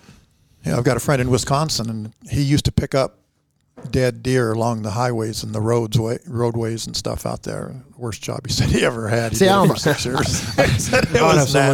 always, me and my buddies at work, we always joke because we got like super stressful jobs, and we always joke. And he's like, man, I just want to be the dude that works for Caltrans, go pick up fucking shit on the side of the road. It's like so monotonous, you know. It's like, be like, hey Brandon, go pick up that deer that was hit on 78 or 76. Yeah. You know what I mean? It's like just so monotonous. Yeah. But he hated it, but he's got a whole bunch of great racks. I bet, man. He said it was nasty. He said you wouldn't believe what cars and vehicles do to deer. Oh man. Oh yeah. And then they lay there for 2 days, and you have to go pick the slop up. Oh yeah. Well, see, up until I think it was this year, when Fish and Game passed that roadkill law, so you get a ticket for doing that. Yeah, absolutely. Well, that's how crooked it is. And Colorado since probably the early 90s, you were able to do that legally. Pick it up. Dang. So I haven't read into it like too much, but locally, if you see a deer on the side of the road, you're able to claim it, correct? I think you're allowed to now. That's what you have to notify law enforcement, either Fish and Game or State Highway Patrol or somebody, and then they have to I believe they have to come out to the site and then make sure it's not a trophy buck. Yeah, and then and I'm not sure what they do to authorize you to take that animal. I don't know if they have a tag. Yeah. I haven't run across that. Right. But yeah, we finally got that passed here in California. I mean, if I saw a car in front of me, whack a deer, bam, and you're like, that just happened, and say it just broke his back and died, right? And hind leg is tore. I mean, yeah, sure, why not? Yeah. I mean, I would give it a shot. It's a new law. I would do it. Yeah. I mean, why not? Sure. I mean, it would be it'd be like, oh, March. You know, say it happens in a few months from now. It's like March, and you're like, oh, dude, yeah. They're running low on. Yeah, come June, I'm out. You know, I'm like, oh, man. You know, why not? My wife would be like, sure. Why'd you bring that thing home? I'm like, let me handle this hanging from my garage. I saw that right here. Yeah. I remember what she said when we hung your deer mount up there. I don't remember what she said. Oh man. That's so huge. I know. It's overwhelming. Dude, that's so cool. And I said, we'll get an elk or a caribou up there. Then that's big. One day. Yeah. It does really good work. Yeah, Ed Franson did that, man. Yeah. I got that a couple days ago. Wayne delivered it. Appreciate it. Ed Franson is one of those guys that I met through archery. If I hadn't been in archery, I'd have never met him, even though he was a officer for Corona. Our paths never crossed. Right. But because we were both in California Bowmen Hunters. We were both involved in hunting. We became very good friends. Right. And he's one of those great guys. He absolutely is. And where he gets his talent, right? I have no idea. Isn't that crazy? I have no idea. It's wild how good he is. He does some of the most awesome mounts that you'll ever see. Just blows my mind. Recently, he posted, I think he did a Kuatamundi. It's in my truck right here. Yeah. Oh, is it? It's Drew's. Yes. Oh, man. It's Drew's. Yeah. Drew Kreiser? Yeah. That's his son. It's his kids. Okay. I'll show it to you before that would be awesome. When we break up, when my wife comes back. It's funny, man, because on my coues deer hunt, I was driving out because the sun had already dropped, and I hit one of them things. And I was like, what was that? And I was like I was recording a podcast, mid-podcast, just off my phone. I remember that one. And I was like, man, I think I hit a raccoon. No, that couldn't have been a raccoon. I mean, dude, I was like, what was that? I almost turned around. I should have. Yeah. Yeah, I mean, I felt it in my truck. I was like, oh, dude, that was not good. Talking about Arizona, Wayne, I've been trying to convince Brandon he needs to get that coues mounted. I would. We keep telling him. I mean, I'm sure Ed could get a cape for you. Oh, I have the cape rolled up. Oh, you've got it? I got it right there. Still frozen or is it tanned? Everything's frozen. Yeah, I got to get it tanned. Oh, Brandon. Well, listen. It's small. It's smaller than mule deer. But, but that is that coues. My buddy put it into perspective. He said, he goes, people go to Mexico to pay a lot of money to shoot coues deer like that. Yeah. The meat eater was just down there eat with two of his friends. Yeah. They were gun hunting. Yeah. And they all got their coues, but Steven Ranella. Yeah. He's a good dude. He's a great guy. I'd love to sit down and talk to him like this. I would too. I would love to watch him shoot birds out of the air like he does. Oh yeah. He's like with this bow. Oh, I've never seen that. You've never seen that? No, I don't think I've seen it either. I don't think I've ever seen it. Is this on YouTube? I just have to look at it. Wow. I'm going to have to look that up. I think it's Steve. No, there's another guy, Tim Wells. That's who it is. Yeah, Tim Wells, right? Yeah. Yeah, that guy speared a grizzly. He spears grizzlies. Spears everything. Yeah, that guy's insane. He's nasty. Oh, he's crazy. I was like, no, that sounds familiar. That has to be Tim Wells. Have you ever met him? That's exactly what it is. You've never met him? Mm-mm. The interesting thing about Tim Wells, he shot world record Mako shark with a bow and arrow. Really? Out of San Diego. Wow. Oh, man. Wow. Now, the repercussions from that, I had to go before the Department of Fish and Game and debate an attorney who was wanting to outlaw all bow fishing in the state of California. Over that. Wow. And she said that the bow fishermen shoot them in the tail, and then they have the line They have a line attached to the arrow, and then they have another line attached to that that's attached to a fishing pole, and they play the fish, the shark, until the shark tires out, just for the sport of it all. Huh. And she provided a photo of that was taken from behind the Tim, and it showed the shaft pointing right towards the gills of the shark. And that's what she put up on the big screen during the commission. Right. And she left it up there, and it was just awesome ammo for me. Yeah, you went and shoot her up. I said, well, you're saying it was shot in the tail, but here it is. The arrow's pointed right at the gills, where they cut the gills, and the gills bleed it out really quick. Yeah. It's like a lung shot. Right behind the shoulders on a deer. Yeah, it's a lung shot. So, yeah, I had to debate. Oh, well, that's crazy. On behalf of 10 Wells? On behalf of the bow hunters in California. Oh, okay. But because of Tim Wells. Oh, man. And it was really interesting. The president of the Fish and Game Commission. Well, let me give you a little more information here. She was talking about how bow fishermen are not catch and release, and fishermen are catch and release. And I told her before the meeting, we had a phone conversation before the meeting, and I said,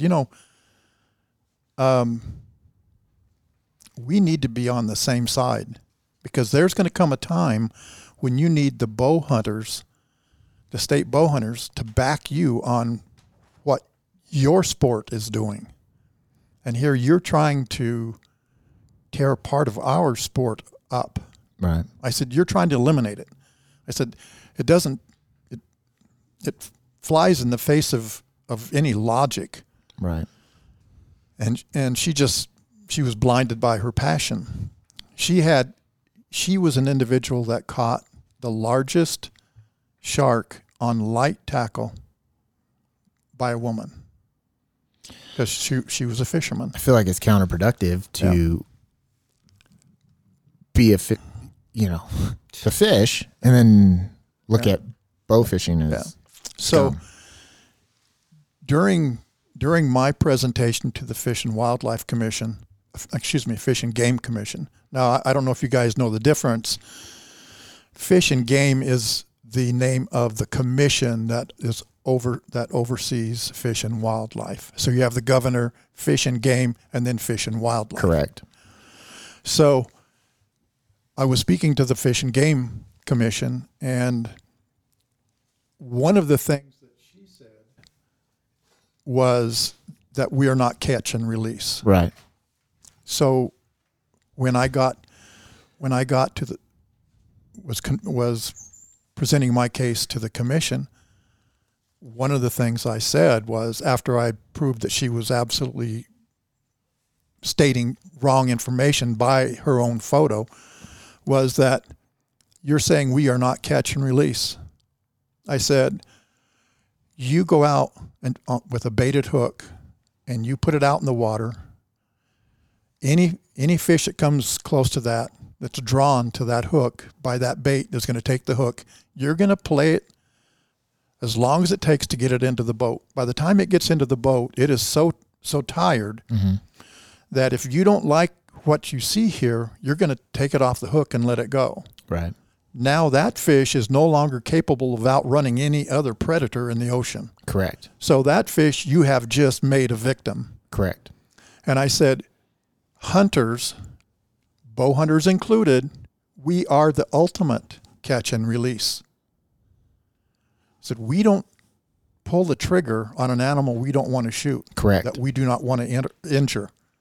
So when we see an animal, whether we're chumming or not, and she was opposed to us chumming also, right, which she chums when she's fishing for sharks or anything else. Yeah, she's fishing in a chum line. Exactly. Yeah. So I said, when we see an animal, we evaluate it before we shoot it. Right. You hook it, play it out, make it tired, make it vulnerable. We haven't done anything. We may take a picture of it, or we may just let it go by. Right. That's the ultimate catch and release. Yeah. And the president on the commission just looked at me, and he just got a big smile on his face. Yeah. Got him. And he overruled. They overruled. Well, good. They found her, you know, her case not worthy. Right. So that was great, but that was because of Tim Wells. Yeah. Let's so you might have a connection. We might have to get Tim Wells on. I know, right? Get in contact with his agent. Yeah. So let's kind of change it up just a tad bit. So you're a resident of Southern California for quite some time. 52 years. 52 years. So you have seen, you know, over 52 years, the ups and downs of, you know, hunting here, correct? I mean, Steve has talked about it numerous times. You shoot waterfowl down in La Costa Lagoon, all that good stuff, right? I mean, it has changed so dramatically in your lifetime here than it has, like, I guess what I'm getting at is, like, what do you think needs to happen locally to try to improve hunting in Southern California? There are so many things. For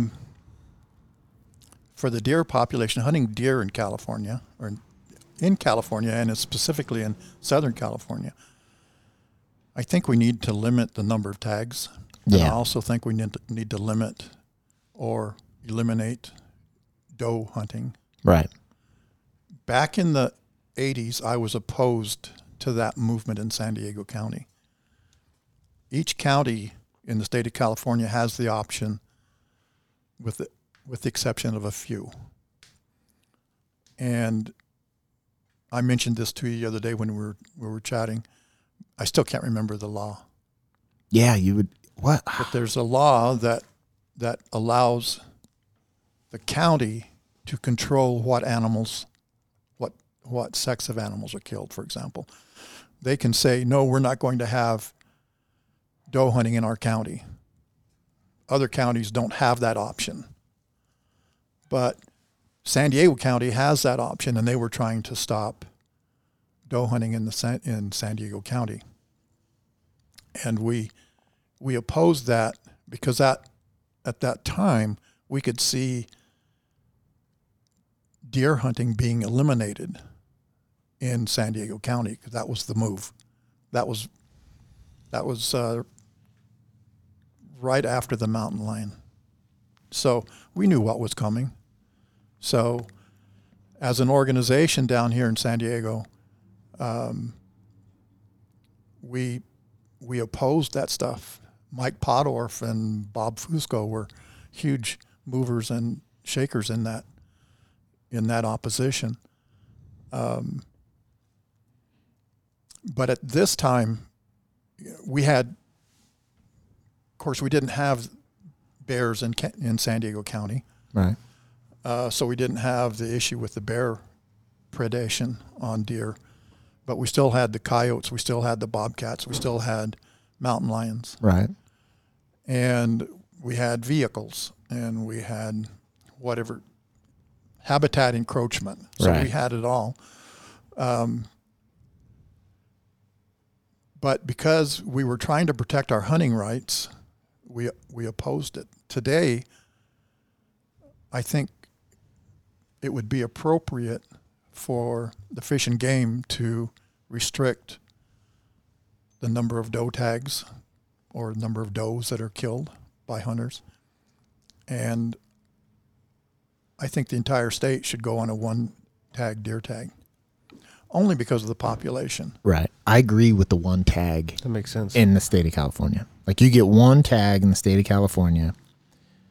Obviously I have no idea, but my assumption is they have two to generate money. Because it's like $50 a tag, isn't it? Like $48 a tag. Your second tag's big. Yeah. So obviously it generates revenue to have individuals get a second tag. And depending on what unit you're in, I mean, statistically, the odds of harvesting an animal on that tag are pretty low. So why wouldn't they have a second tag? You know what I mean? It's not like they're planning on you finding success, right? you look at other states and you go, yeah, you get one tag.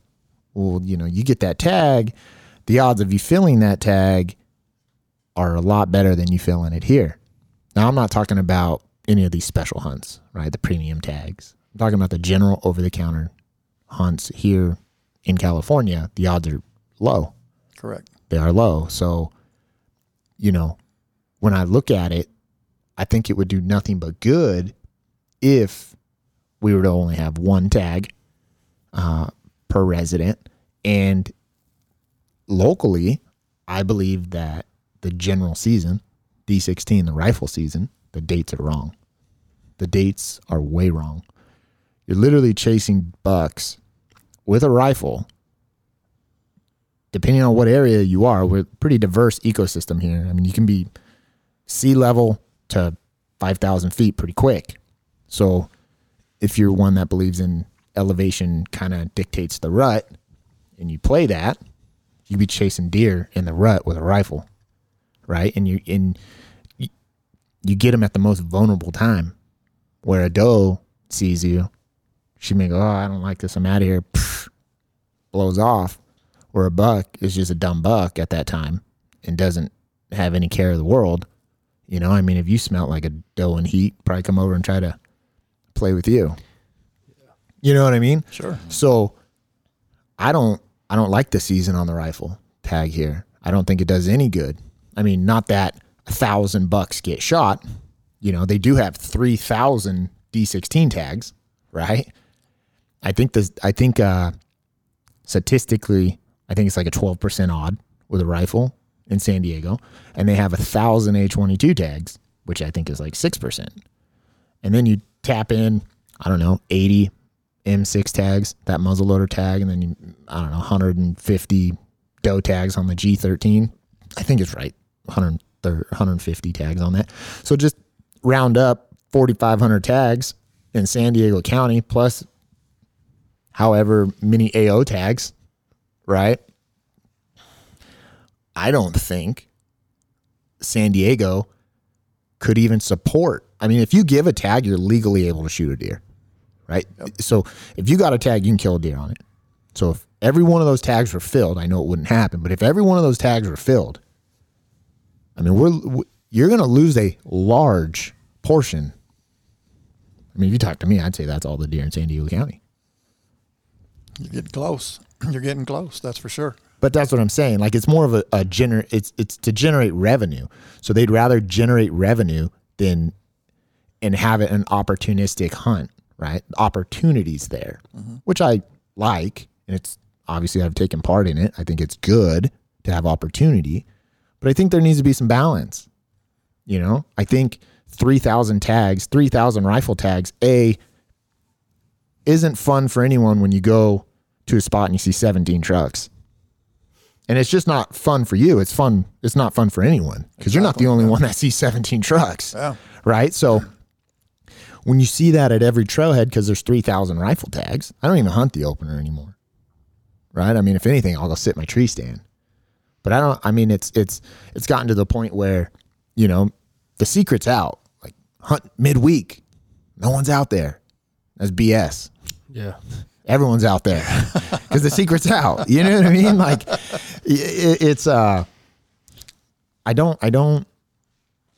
feel like it's wrong. I feel like it's bad. It's not good for the outdoorsman to have so many tags. I mean, it is to get people out there, and it's good overall as a whole, the more people involved. But I think it's pretty much a catch-22. And fish and game, fish and wildlife, sometimes you kind of wonder why they're not doing more than what they're doing. Is it the money that they're wanting based on the tag revenue, or is it that they know that California isn't going to be hunting deer very long in the future? Right. Is it going to be eliminated? So they're not going to have to worry about the population, because it's kind of like they're not worried about the population in a decline through predation, through vehicle accidents, through lack of habitat through hunting. Right. It just doesn't seem like they're putting the interest of the population and the mandate, the state mandate in our Constitution says proper wildlife management. They're not doing that. Right. So it just kind of makes you wonder what their long-term thoughts are, what their objectives are. Are they really concerned about the deer population, or are they just concerned about, all right, let's just keep our head above water, continue with the tags, continue with generating as much revenue as we can and ride out the storm until there's no more storm. See, I feel as if they're being reactive. They're not going to be proactive. I think Fish and Wildlife is going to be reactive in a sense that it's going to take some swinging dick with Warren Buffett money to come through California and sue the state of California, right, on behalf of wildlife management, and really put the ringer to them, right, and have a feasible case that we could win based on wildlife management, and have that happen to actually get a true wildlife plan for management, for anything to change. But unfortunately, nobody, you know what I mean? It'll take someone with, endless amounts of money, right, to even have a team to put together a case to go behalf and represent us like that. Yeah, and it's not going to happen. It won't happen. Uh-uh. And then, if it's a revenue thing, it would be the state of California could raffle off tags. We kind of touched on it. The Santa Rosa Islands, right? They could make that a special hunt. Obviously, it's no longer there and it's not what it was, but they could charge money to have hunters go there and take part in managing a game population out there and charge hefty fees. You know? Nothing's going to escape from that island. It's 50 miles or how many miles? 12 miles off the coast? Yeah, about that. Yeah, you're not going to have a herd of Rock Mountain elk jump off that thing and swim mainland. It ain't going to happen. It ain't gonna happen. Right. Yeah. So you could transport some elk over there. Catalina is another thing. The conservancy over there, you can hunt over there. So that's the last remaining out of San Clemente and Santa Rosa. But Santa Rosa Island, that could have been a huge revenue generator. It could have been a special program to get outdoors men and women involved. Take hunter safety. When you take hunter safety, you can get a discounted trip to go out there and go harvest your first goat, whatever. Yeah. You know what I mean? There was so many opportunities that have been squandered because of mismanagement. Yeah. And it's sad. Yeah. And outside of Department of Fish and Game, Fish and Wildlife, there's so much opposition, anti-hunting opposition, that the legislators all bend that way. There's so many voices. There's so much money. Look at Hollywood. Yeah. They're great proponents of stopping all of hunting. So you've got all these big voices, and the average hunter doesn't have that kind of money. Right. And our organizations don't have that kind of voice, even though we are standing in front of Fish and Game Commission at every meeting that they right. have, and we're represented. But because they're not involved in the rural community and the reality of life and death, it's like you and I were talking the other day, there isn't an animal out there, not a wild animal out there that lives and at the end of its life doesn't have a very violent death. The least violent death they have is from a hunter. Yeah. The rest of them, they're either starved, die of disease. They're not dying of old age, dying of mountain lion predation, dying of coyote predation. A pack of coyotes gets on a buck or a doe. Oh, gosh, yeah. Game over. They eat them alive. The deaths are are incredibly violent. Yeah. So they're removed from that. They'd have no clue of what really happens in reality in the wild. Yeah. So it's just like the bobcat issue, the anti-hunting mm-hmm. community that got that set. They think the bobcat's this cute little cuddly furry ball. It'll tear you up. Man. Yeah. And they prey on so many animals. They'll mm-hmm. take down a full-grown deer. I believe it. Big Tom. Yeah, Big Tom will do it. Yeah, and then they prey on the fawns. And fawns, we don't have the bear population and right. concern here in San Diego County, but the bear is a huge issue on deer predation. Yeah, yeah, it is. Touched that on the last spot with Bill, right? He said that more people or more deer get killed by bears than they do mountain lions. Yeah, no, 100%. That's what Bill Gaines had said that. It's over 80% of the fawns are taken by bear. And then the worst part about the bear thing is that when we got rid of hunting bears with hounds, we haven't reached the objective of harvest since. It hasn't happened. I was at the Fish and Game Commission meeting in Sacramento in 2011, and why my brain is always able to pull this up, I have no idea.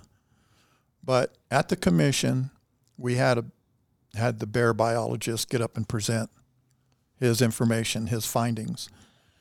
We were taking 1,750 bears, I believe, at the time, or 1,700, I can't remember. A season.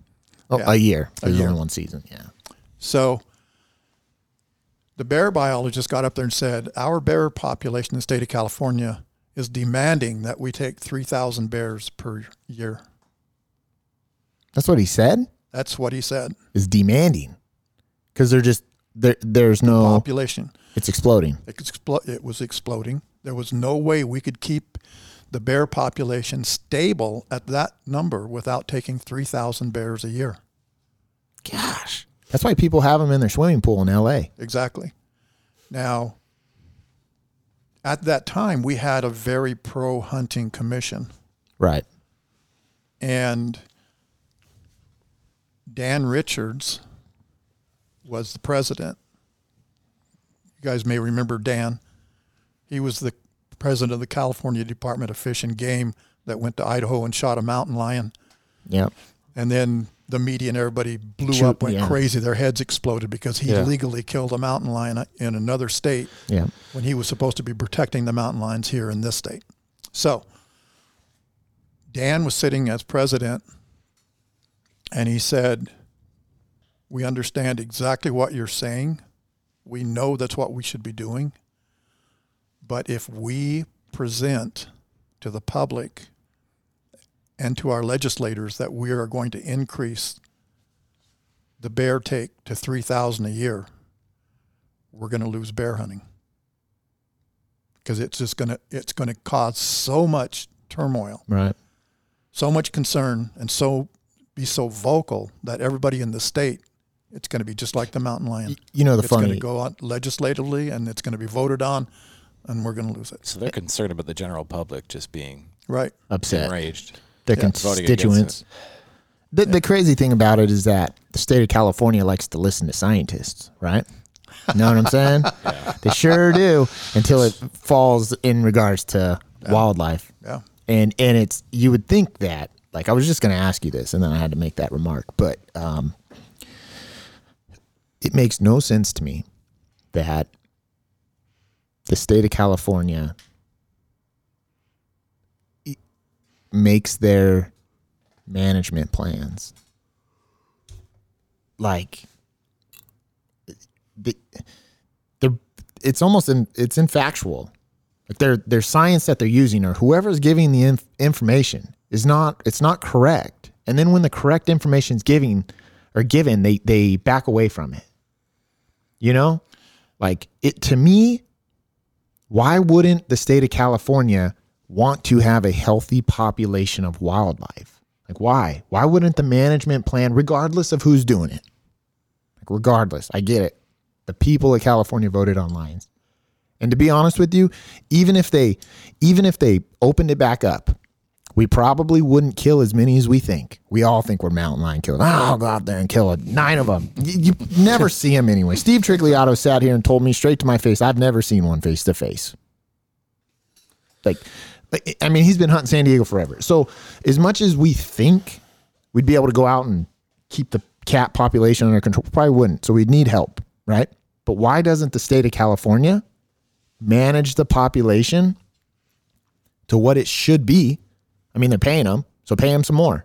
You know, would they pay $1 million to get rid of, or $10 million to get rid of the pigs in San Diego? Like yeah. Helicopters. Yeah. And all kinds of you know traps. What I mean? Like, pay the trappers to manage our wildlife if you're not going to let us do it. Like that's an even keel, right? That's us coming to the table and saying, hey, we want to work with you. You guys manage it then, but manage it. Yeah. Don't just let it go unchecked. The biologist said 3,000 bears need to be taken out a year. You don't want us to do it? Fine. You don't want us chasing them with hounds to be able to do this? Because that goes into it too. Unless you shoot them over a trash pile, it's hard to find bears unless you're in a campground, right? And you're not going to be able to shoot them in a campground. But you know what I'm saying. Sure. Like, it's not as easy as it sounds for individuals to go out and just start harvesting predators. Right. Right? But eventually they get wise. They will run away from humans. They will know everything about it, right? So that being said, the state of California should manage it. And whoever's telling them, yeah, we're doing a good job, don't worry about it, is wrong. Right? Like, why is that? Why? I don't get it. It's politics. It's the political atmosphere that we currently live in the state of California. It's anti-hunting. It's anti-wildlife management. It's all about, we've got to remove the human element from all of the habitat. We've got to live in condos that are 50 stories high in areas that are not inhabited by wildlife. See, we have to move away from encroaching upon the wildlife and their habitat. See, I like to say where there's human intervention, there needs to be management. But it's just not happening. It's not happening. And to touch on what Brian just said, we've already made our mark. Like, we're already here. 15 is right there. We are. Yeah, we are here. We encroach every day. Yep. You can't pull us out. We are responsible of our own lands. We are responsible for our environment. Listen to the news. We got to change this. We got to change that. It's our responsibility. It's the same thing. It's our responsibility to manage our wildlife. Period. Absolutely. And it's not happening. And like I said, like, we could have 1 million hunters, right? We can't organize. We couldn't organize 1 million hunters if we tried, like, California-wise, even if there was 1 million here. We couldn't do it, okay? To get everybody on the same page ain't going to happen. But if we were to get them on the same page, it wouldn't matter. It wouldn't matter here in California. Wouldn't matter, because you're not going to have them in the area. You're not going to get 1 million hunters in a 12 million person, like, in a population of 12 million to change something. You see what I'm saying? Yep, absolutely. I mean, 10% of the vote is a lot of a vote. I get that. And maybe you can change an opinion of your representative, but it still goes against what their constituents want. So it isn't going to change anything. And I'm not saying give up hope. That's not what I'm saying. All I'm saying is that California, in my view, is just, you hear it every day. Everyone just move out of California. That's what everyone says. Just move away, move out. But to me, I can't. I live here, right? So I don't want to give up hope, but I also feel as if no one listens to us. That's basically the bottom line, because we are the small voice. We're absolutely the small voice. And back on what you were just mentioning a little bit ago, because we're already here. We are mandated by law to manage the California wildlife. Right. That's in our Constitution. Hence where proper wildlife management. Yeah. Those words exist in our Constitution for the Department of Fish and Wildlife, Fish and Game. I mean, I don't know what kind of money it would take to bring a case before the state of California, but I mean, I feel like that's the only way. I mean, we can all organize. We can go to our representatives. We can have them vote. Right? Like, we could try to organize and get individuals when legislation comes into our lap to vote on. Like we could all try to make it work or like vote something in, but it's not going to happen. And the state of California needs to get sued over it. But until there's hundreds of millions of dollars available for a lawsuit, wait, it's not going to happen. Well, it's just, you know, a great example of that was during the hounds battle to run bears. The California houndsmen at the Senate, we had 700 pro houndsmen voices at the Senate. Made no difference. The legislators were they couldn't believe how many people were there representing and backing the houndsmen in this fight. Overwhelmed the opposition, but because the opposition had the ear of the legislators who were in control of this and who were voting in the Senate, that they already had their mind made up before the hearing ever happened, and they knew what they were going to vote. They're getting lobbied left and right. Didn't make any difference, yeah. Yeah, they didn't make any difference to them because 90% of them were anti-hunters anyway, so they didn't believe in hunting. They don't have a clue what proper wildlife management is, and hunting is just this nasty stigma that rednecks bring from the country. You know, they have no respect for them. They don't look at the heritage, the tradition, the camaraderie, the friendship. Do I remember when I did my first out-of-state hunt this year in Arizona, and I remember calling Brandon, dude, I can see gaps between the trees. I can see the floor. You know, I was just so amazed how good Arizona does it, but like, yeah, it's like they don't even care. They don't care. Yeah, California's just not. It's just not. I get it. I do get it. Like we're trying to change something that doesn't want to be changed, right? I mean, the majority would like. I guarantee you talk to like the opposition. You say, hey, do you want to see a healthy population of this? Yeah. You want to see a healthy population? Yeah. You want to see the environment do this? Yeah, absolutely. Well, this is what it's going to require. Nope. Exactly. You know what I mean? That's exactly what they're going to, that's their exact response. I mean, everyone wants clean water. Everyone wants clean air, right? Everyone that wants this stuff until it hits them in the pocketbook. Sure. And it changes everything. Yep. You know? If they have to do something or it financially impacts them. Yep. Or mountain lion eats your dog. They're not going to do it. Well, you'd be one angry homeowner, but your neighbor would say, oh, it's just doing what it wants to do. And that's what people like Project Coyote say. We live in their habitat. You have to learn how to cope with them. You have to learn how to live with them. Right. I'm looking at you crazy because I've never heard about this. Really? You've never heard that? Project Coyote. Project Coyote wants to eliminate all hunting of coyotes in the state of California. That's next, bro. But when they say that, their territory is like everywhere. They live in every. Well, yeah, I've seen them in National City. Dude, I've seen them in my dad's backyard. We walk our dog. Right here in Mexico. Me and my wife, we were walking Cali. Coyote came down, cat in his mouth. Sure. This stupid dog right here behind me, her hair stood up all crazy. You know, it's like she don't bark, but she just like got like, whoa, what was that? You know. Yeah. But what they're saying is just essentially deal with it.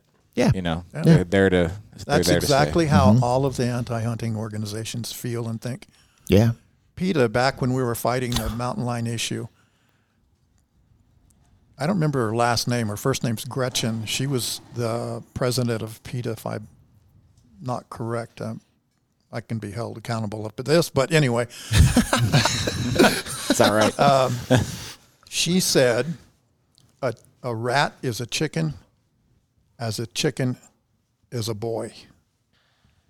So a rat has the same value and rights as a chicken, and a chicken has the same rights and value as a boy. That's their ideology. They don't, everything has a right. Everything is more important than a human and a human's right. Right. So they're ideologically. I can't even say their ideology. Yeah, is so upside down that when they say these things, your head just explodes. You just can't believe that came out of a grown woman's mouth who probably is a mother. Right. I think a lot of it's based on emotion. It's all based on emotion. Yeah, you know, and then they say things that, you know, that are triggers. They say things that would light us in this room up. Mm-hmm. Right? What are you talking about? You know, but do they really? I don't know. Listen, we all have our own opinions and all that stuff. And I get it. I do. Like, hey, you're an American. You can do whatever you want. Right. But the fact of the matter is proof's in the pudding. Like what we have going on right now, it could be a whole lot better. Yep. Right. And it would be real nice if PETA got on the same page and was like, hey, let's put our differences aside right now and let's look at the big picture and try to get what we got going on better. Mm-hmm. Right? Yep, absolutely. But, I mean, we could probably at that point really make a difference for the wildlife in California because the only one paying the price of the wildlife being in a shitty state is the wildlife. Like, we live in our homes. We turn on the heater when we're cold. We turn on AC when it's hot. Go to the grocery store when we're hungry. You know, turn on the faucet when we're thirsty. That don't happen in the wild. It sure doesn't. You know, and that's we all should try to figure it out. But I mean, it's emotion. You named it. You called it. It's all emotionally driven. It's crazy. Every bit of it. Wait, I got another question. Actually, I got two of them. I know it's kind of off topic what we're talking about, but when you were last president, and when's the last time you heard of something about bow hunters being able to carry a handgun? If mountain lions are protected and whatnot. Bill Gaines and other entities, CRPA, California Rifle Pistol Association, and other outdoor organizations are all working towards that goal. Where they are right now, I'm not quite sure. I've been a little bit removed from it, but I'm a peace officer. I'm a retired peace officer. So about 8 years ago or so, we got it through where the retired peace officers or active duty peace officers could carry a handgun, a concealed weapon, mm-hmm. while bow hunting, period. Correct. And the reason for that was many peace officers are hunters. So when they travel with their concealed carry. Mm-hmm. So if they can't carry their weapon when they're hunting, they have to leave it in their vehicle. Vehicles get broken into, firearms are stolen. Yeah. So there's an issue there. So we got it through and approved to have that aspect where retired and active duty peace officers can carry a handgun. The next move was so that all concealed carry people could have a handgun. But the caveat to this is, and I don't understand it, is that the individual that is hunting deer cannot carry a weapon, cannot carry a handgun. Right. If you're bear hunting, you can carry it. If you're antelope hunting, you can carry it. If you are elk hunting, you can carry it. Mm-hmm. If you have a bear tag on you and you're hunting bear, but you have a deer tag on you and you're stopped by a game warden, he will cite you for carrying that handgun because you could be deer hunting. Yeah. Right. So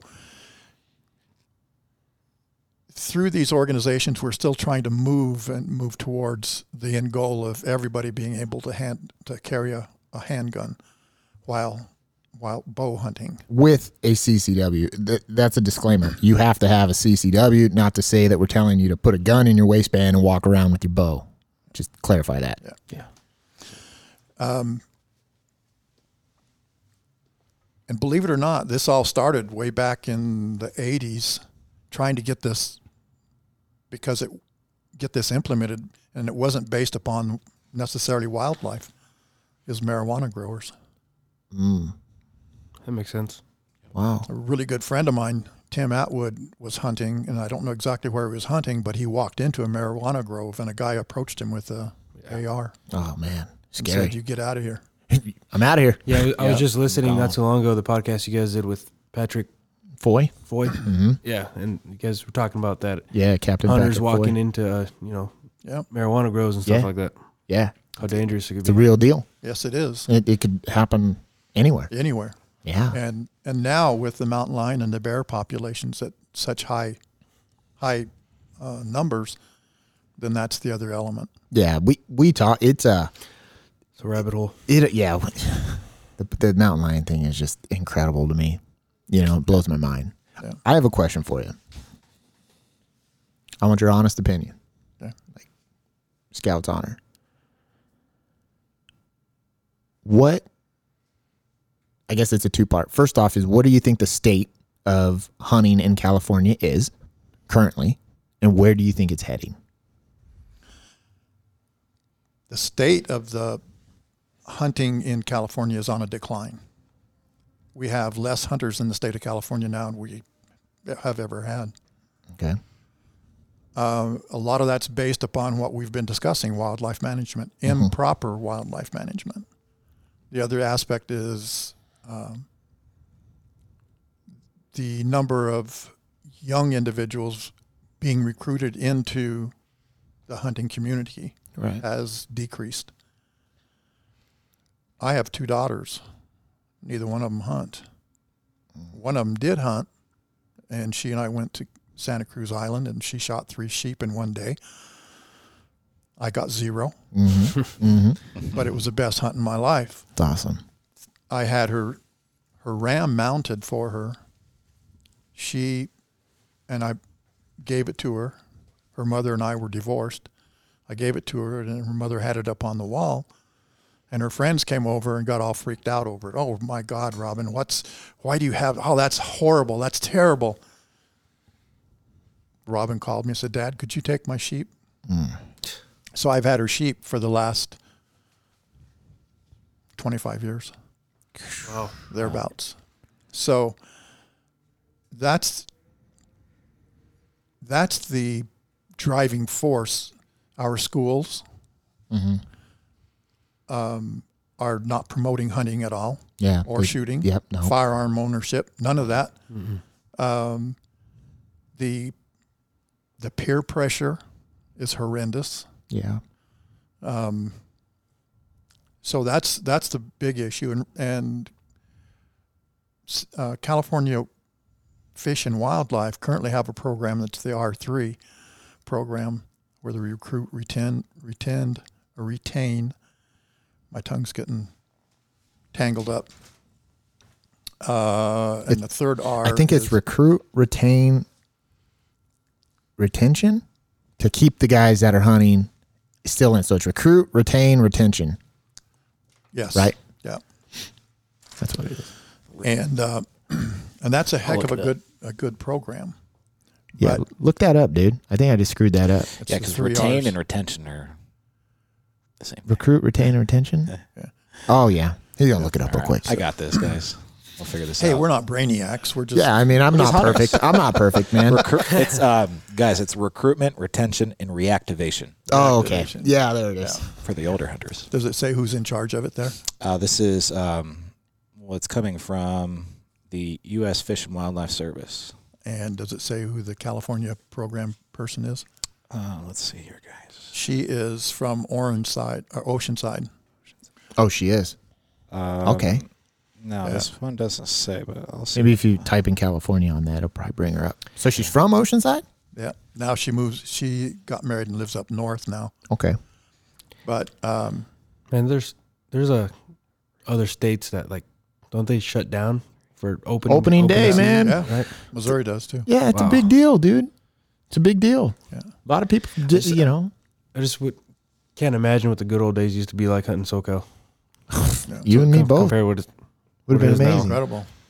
So, I mean, I still have a blast, but I mean, I just can't imagine it way back in the day. Well, yeah, it goes into the triple R. You know, it's like, you taking your daughter to Santa Rosa, right? Like, you took your daughter to Santa Rosa.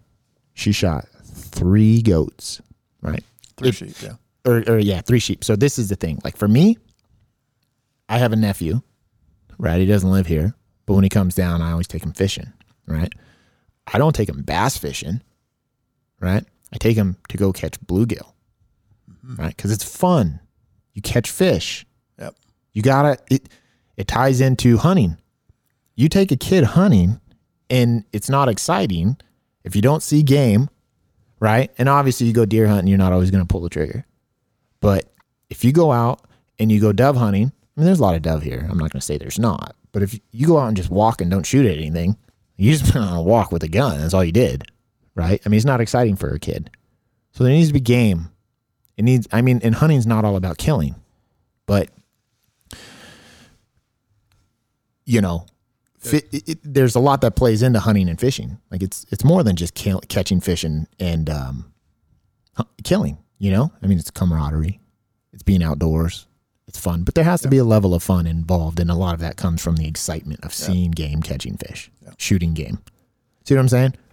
Yeah, so it's like Santa Rosa was a perfect opportunity. I bet you someone up the chain is probably like, man, I wish we had a program that was like Santa Rosa Island, you know, where individuals that are in this program or trying to get individuals, you know, involved could go out there on a, get your fishing game license or get your hunting license out there, maybe spend 2 days out there, you know, and go with an instructor and harvest your first big game animal.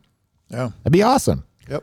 Wayne, I didn't see a single, this past D16 season, I didn't see a single legal buck. I saw about 4 does. Really? Yeah. I don't know if that just, I mean, there was a lot of people that didn't see a lot of bucks. Yeah. But I felt like I saw more last year than I did this year. You probably did. But I actually want to get back to that question, that two-parter. Okay. What do you think the outlook is? Like, what, like your honest opinion, where are we headed in California? I mean, I've kind of been talking about it, but like, is there hope? I don't know when it's going to happen, but we're not going to have hunting in California. That's the bottom line. It's been an interesting ride. I got involved with California Bowmen Hunters and State Archery Association back in 1980, 79 or 80. And we, as CBH, petitioned the California Department of Fish and Game Commission to acquire an antelope season. We petitioned to get elk tags. We petitioned to get an elk season, archery only elk season. We petitioned to do so much, and we were given, based upon scientific data, those seasons, those tags. So we made huge strides in the earlier years, whether it was the 50s, 60s, 70s. CBH has been around for 75 years. So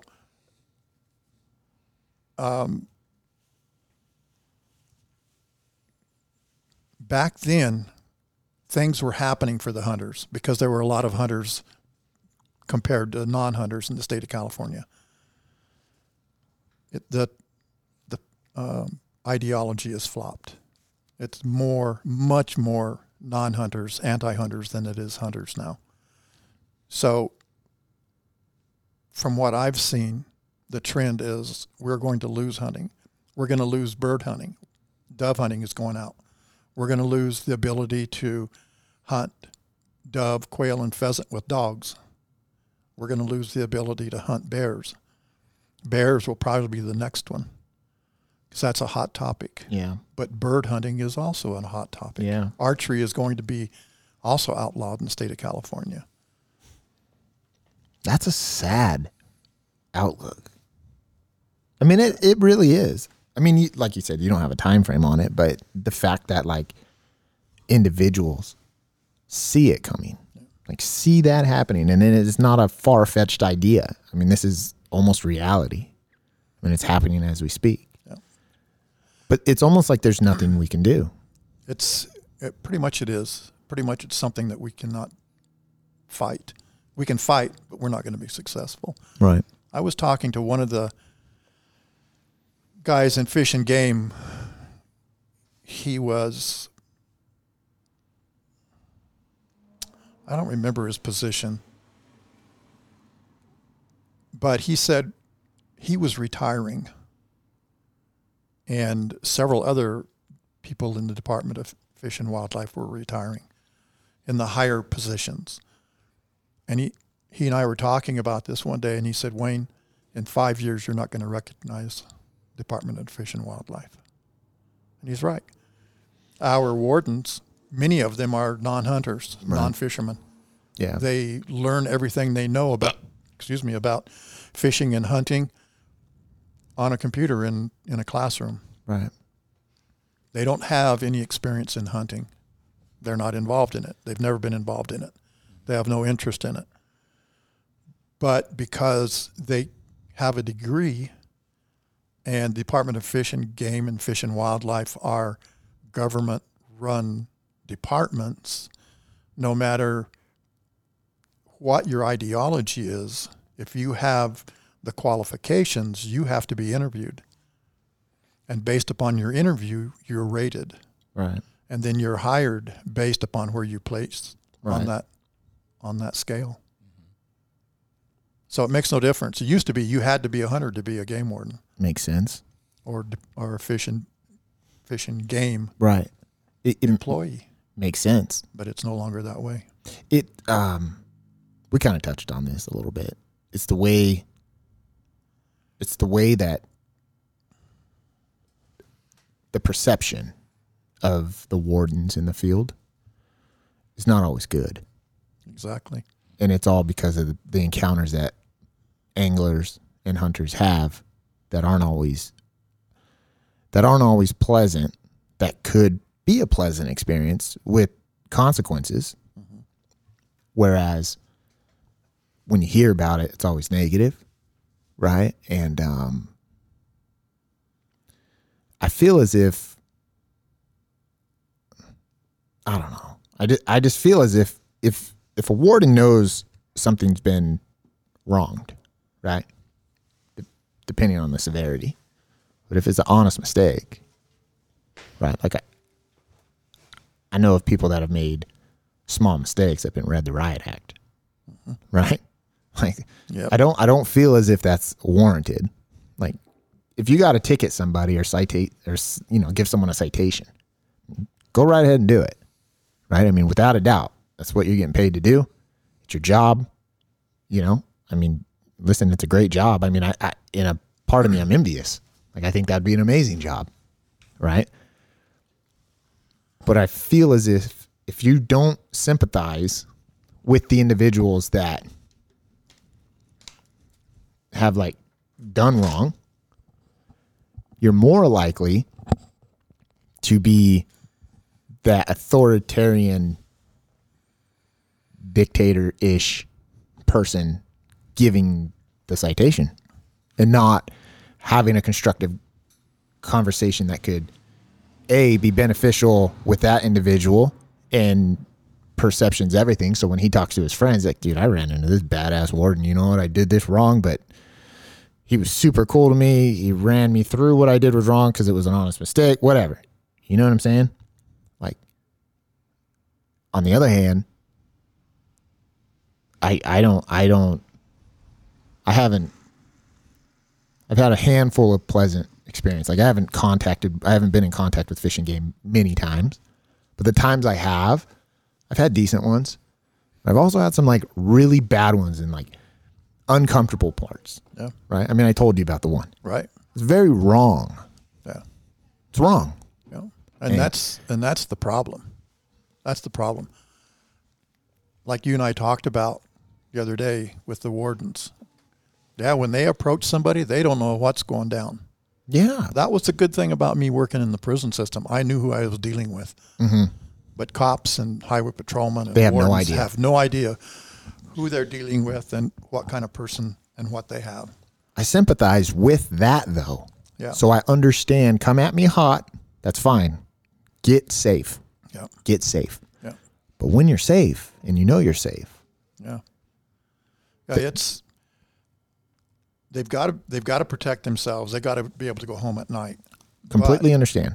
But when you're approaching a hunter,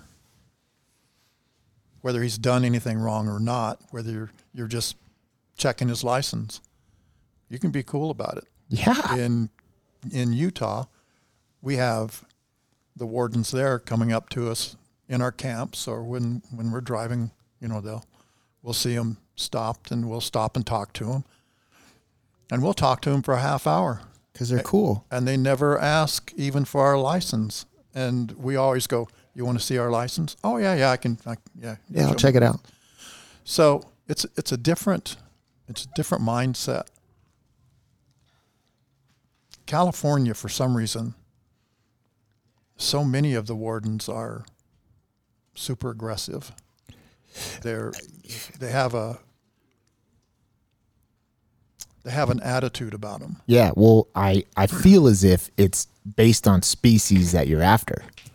That I do feel. Mm. So me and Jesse, we've had him on his tag name was like 8 Steel Town. Me and him were dove hunting about 10 miles north of here, kind of out by where your house is up there.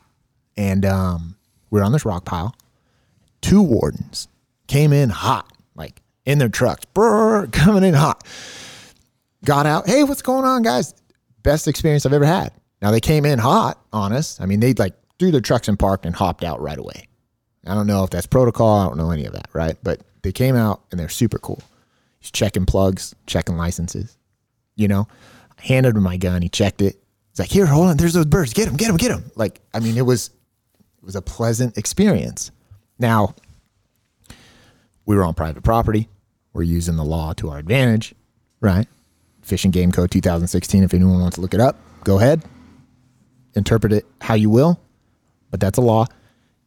I feel as if we were on those rocks doing the same exact thing, if I was to have a rifle on me or a bow on me and we were hunting deer, that experience may not have been what it was hunting doves.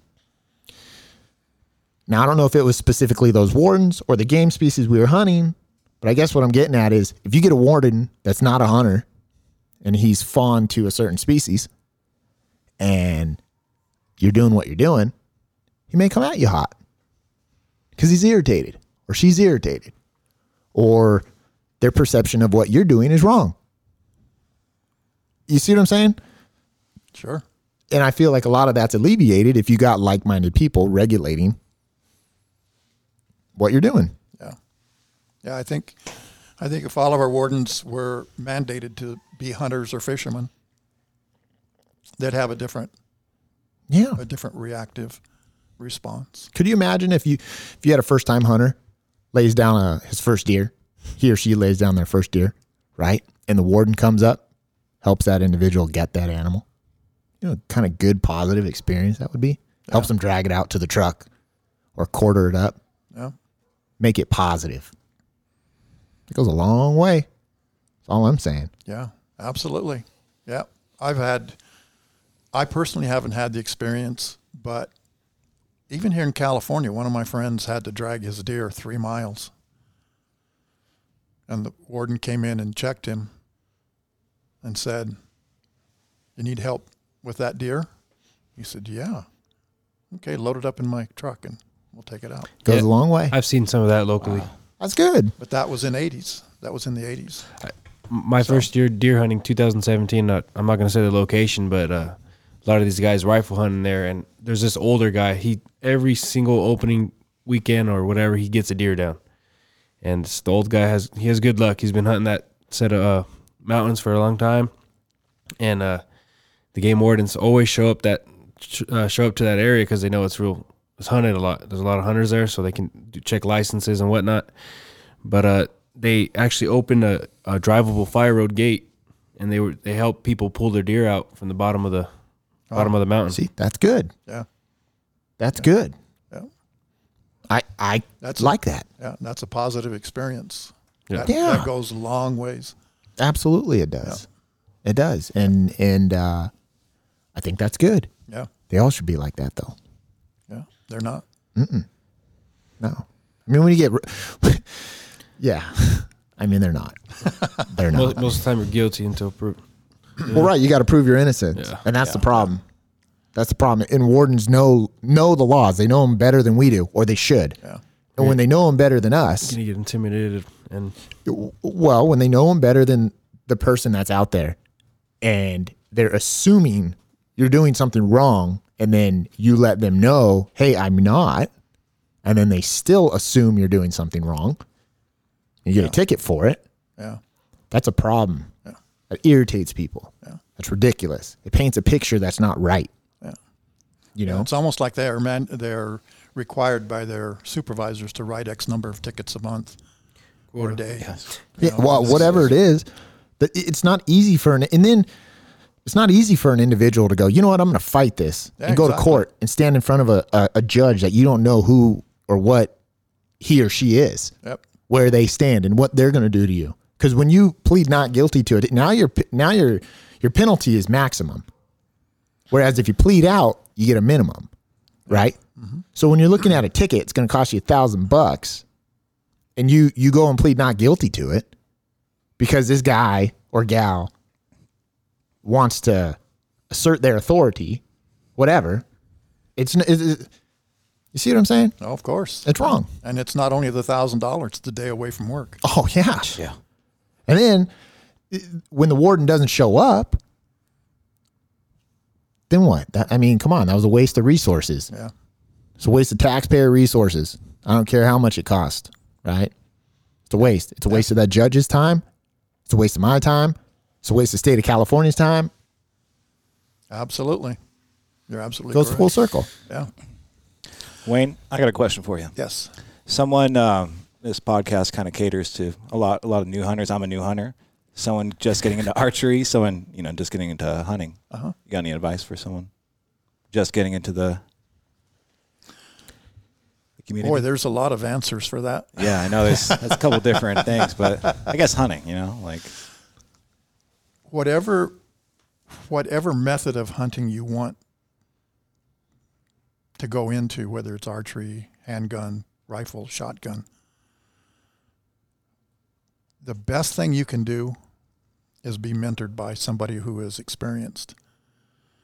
If you can get somebody that is very knowledgeable in spot and stock, tree hunting, pass shooting for shotguns, jump hunting, birds, whatever it is, if you can find a mentor that will work with you and guide you and take you, that's huge. Yeah. You can do it on your own. And a lot of people have, and they've become very successful because they had to learn everything as they went. There were no shortcuts.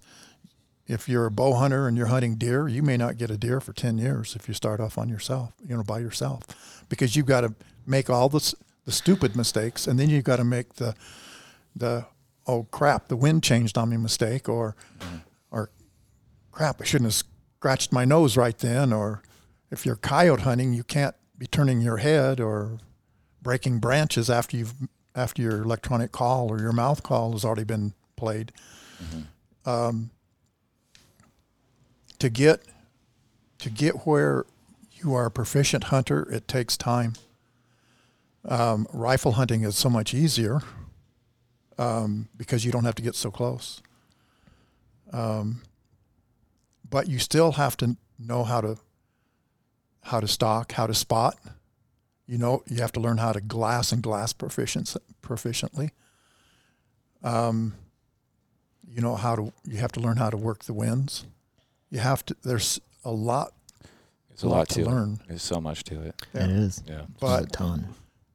But if you don't have a mentor to help you, then you can do it on your own. Absolutely. We all started out. I started out with my dad. He wasn't a bow hunter. Bow hunting, after I got my compound bow, I became a proficient bow hunter because I stuck to it and I learned I learned a lot about what I was supposed to do by, just like this podcast, talking to people. Yep. You know, if you can talk to people and you can pick their brain about certain things, even watching hunting programs on television, sometimes you can learn some stuff there. A lot of times it's some BS in there too, right? Because they will shoot an animal or something, you know, and then they reenact everything. Yeah. So it's after the fact. Yeah. You see that a lot. Yeah. Yeah. So, but there's a lot of people even in those shows that they do have good information. Don't just discount them, but you can see a lot of things that they do right and a lot of things they do wrong. And then once you determine what method of take you're going to utilize, then you spend hours and hours with that weapon. You immerse yourself. Yeah. Yeah. When I first started shooting a bow, as I said, it was that Howitt Hunter recurve, Damon Howitt Hunter. I shot like Fred Bear shot, totally instinctively. That's rad. I didn't aim down the arrow. I didn't gap shoot. Those are terms. A gap shoot is you're aiming down the arrow and where your point is, you know how high to put that on your target at a distance in order to hit your target. Yeah. I had none of that. It was draw the bow. I drew my bow was canted at a 45-degree angle. I drew and I released. Mm. And that's how I bow hunted for carp on the Rio Grande River. And I became very, very proficient in it. Yeah. One of the best shots I ever made in my entire life. My friend Dennis Malmberg and I were on the Rio Grande River and we were hunting carp, and we were at this slow area and there weren't any carp that we were shooting at, and there was a dragonfly flying on a sandbar, and he was about 30 yards from me, and I said, Dennis, watch this, and I I drew my bow and released my arrow and cut his head off. Oh man. Wow. Now what is that, like a 120 yard shot with a compound? Hitting a... Yeah, that was quite an amazing shot that I did, and man, I sure that never repeat it. Never like be done again as long as I live. Yeah, but when it felt good though. Yeah, absolutely. We were both just astonished. Yeah, that's cool, man. But well, thanks, man. That's yes. Recurve, shooting a recurve is a lifelong endeavor. Some people can pick it up and do it, shoot it, and learn to shoot it and shoot it so proficiently in a couple of years. But most of the time, if you don't shoot it, if you haven't shot it for 10 years, you're going to be an average shooter. You've got to shoot it for a long time. And that's where compounds have really made... Close the gap. Yes. Mm-hmm. Yeah. Compound shooters are so much more proficient. Well, they're consistent. Yep. The compound bow. The bow itself is absolutely consistent. Right. There's there's no variance unless, I mean, obviously variance happens over time after shots and shots and shots, the bow detunes. But when a bow is tuned and it's finely tuned, it is very, very consistent. Yeah. And that's where you get these longer shots out of these bows. Yeah. That's why you can do it. And if you practice with them, and here again, you can buy a compound bow and you can start shooting it. And there again, you're going to have all those errors that you have to work through. Correct. Your form, your stance, your anchor point, your lack of anchor point, what you do with the bowstring or the release upon release. Yeah. You got to work through all that stuff. So if you have somebody mentor you there, or you get a coach, you can make somebody who's never shot a bow. I can coach a person who's never picked up a bow before, and in a week at 30 yards, I can have them hit the spot almost every time. Yeah. You know what's crazy is by no means am I a mentor at all, but I've always been open. Me and my buddy John, we both have always been super open. He lives up here too, of taking in new hunters or just archery shooters and taking them shoot with us. I mean, between him and I think there's probably 16 or 17 3D targets that are floating around, right? I mean, majority of them at his house, but we take them out. And we used to hold shoots up here locally, just impromptu, get on some land and go for it, you know, at our buddy's house. But that's how I met both of these guys. I met Brian this way. Yeah. I literally was like, dude, just grab your bow and come on, let's go. Let's go. And then we just started shooting after work, you know, shot a handful of times. Ryan's the same way. Same thing. Yeah, it's like there's a common bond that's there. Right. When you're an archer, you know. Absolutely. And it's not easy finding like-minded people that want to do this stuff, let alone individuals that want to hunt. So when they do come around, it's like, yeah, you got to give them a chance, right? Yeah, yeah. And I've been blessed that, you know, I have family back east that have always been like open-armed, teach me what they know. And then on top of that, I've had some really cool, amazing friends that basically mentored me into archery, right? And got me involved and got me proficient and fell in love with it. And next thing you know, it just kind of, it's my turn, right? Right. So that's where this podcast comes into play. Yeah. You know, I know we're just sitting around talking, having fun, enjoying our conversation and camaraderie, right, in time. But this conversation, this 2 hours and 31 minutes that we just recorded, oh, yeah, a long time. But this conversation, I hope and should go on to help others, A, find success, B, be more involved, and C, just see what else is out there. Like, it's on the spectrum. It's all over the place. Like, it's not all peaches and cream in California. I mean, this is information that needs to be known by every outdoors man and woman, right? I mean, right. This is information that needs to get out there. And I've said it before, and I'll continue to say it. The Bill Gaines episode that we had is the least rated episode we've ever had. Like, it's not a highly viewed episode. Very disconcerting. One of the most informative episodes you have too. Yeah. I mean, it's like on lines with this episode. This episode is going to be an amazing episode for individuals to listen and go, what was it like and where are we now? Like, we covered a broad spectrum of topics and information, right? I mean, we went all over the place with it. But I'm hoping that the listeners out of this podcast will get a grasp of like what's really in front of us and quit looking at today and maybe look for tomorrow. You know what I mean? Absolutely. And without individuals like yourself that are able to pass this information on, right? I really feel like we're going to lose a lot, like a lot. Yeah, we are. And the only way we're going to stymie that loss is by new people coming into the hunting community. Correct. And getting involved. It's involvement. The involvement is paramount. Right. See, I wish, I mean, me and you have contact, we've been in contact for a little while, right? We've texted each other a handful of times. I met you via text through Jim, one of our mutual friends. Right. So we've known of each other for a while. I wish you lived closer because I feel like you're a friend, you know? That's what it is. Yeah. It's a friendship we have already. Yeah. And yeah. I wish you lived closer because your involvement would have dramatically, like say if you lived here, your involvement would have dramatically changed how involved I am just because you're so involved and I'm so interested in it. And it goes back to hunting. You need a mentor.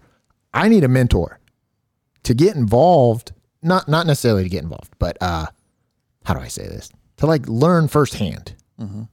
Like you have to go through so many meetings and so many conversations and so in front of so many boards to get the knowledge that you have that you just tell me that I just sat and listened to between this podcast and the conversation we had a couple of days ago. Like there's so much knowledge and that knowledge needs to be shared. It's important. It is important. And it's like, I don't know. I feel like the good ones are moving away, man.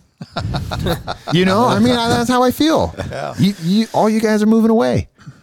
And in fact, I did. Yeah. But like I told you last 2 days ago, my family is California Bowmen Hunters and State Archery Association, and my wife will tell you that emphatically it is. And that was a problem because I took phone calls and did emails all at dinner time. Yeah. You know, all times of the day and evening. It didn't make any difference. I was that involved in it, and it impacted our relationship. Yeah. So even though I live in Arizona now,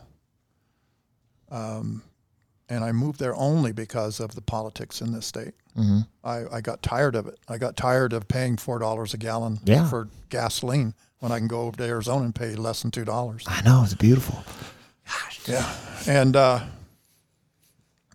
but my heart is still here. It's like when I, the night that of our last banquet, when I was president, I was at the microphone and I told them that it was a double-edged sword because I wanted to give up the presidency to somebody who could handle it, but I also didn't want to give up the involvement.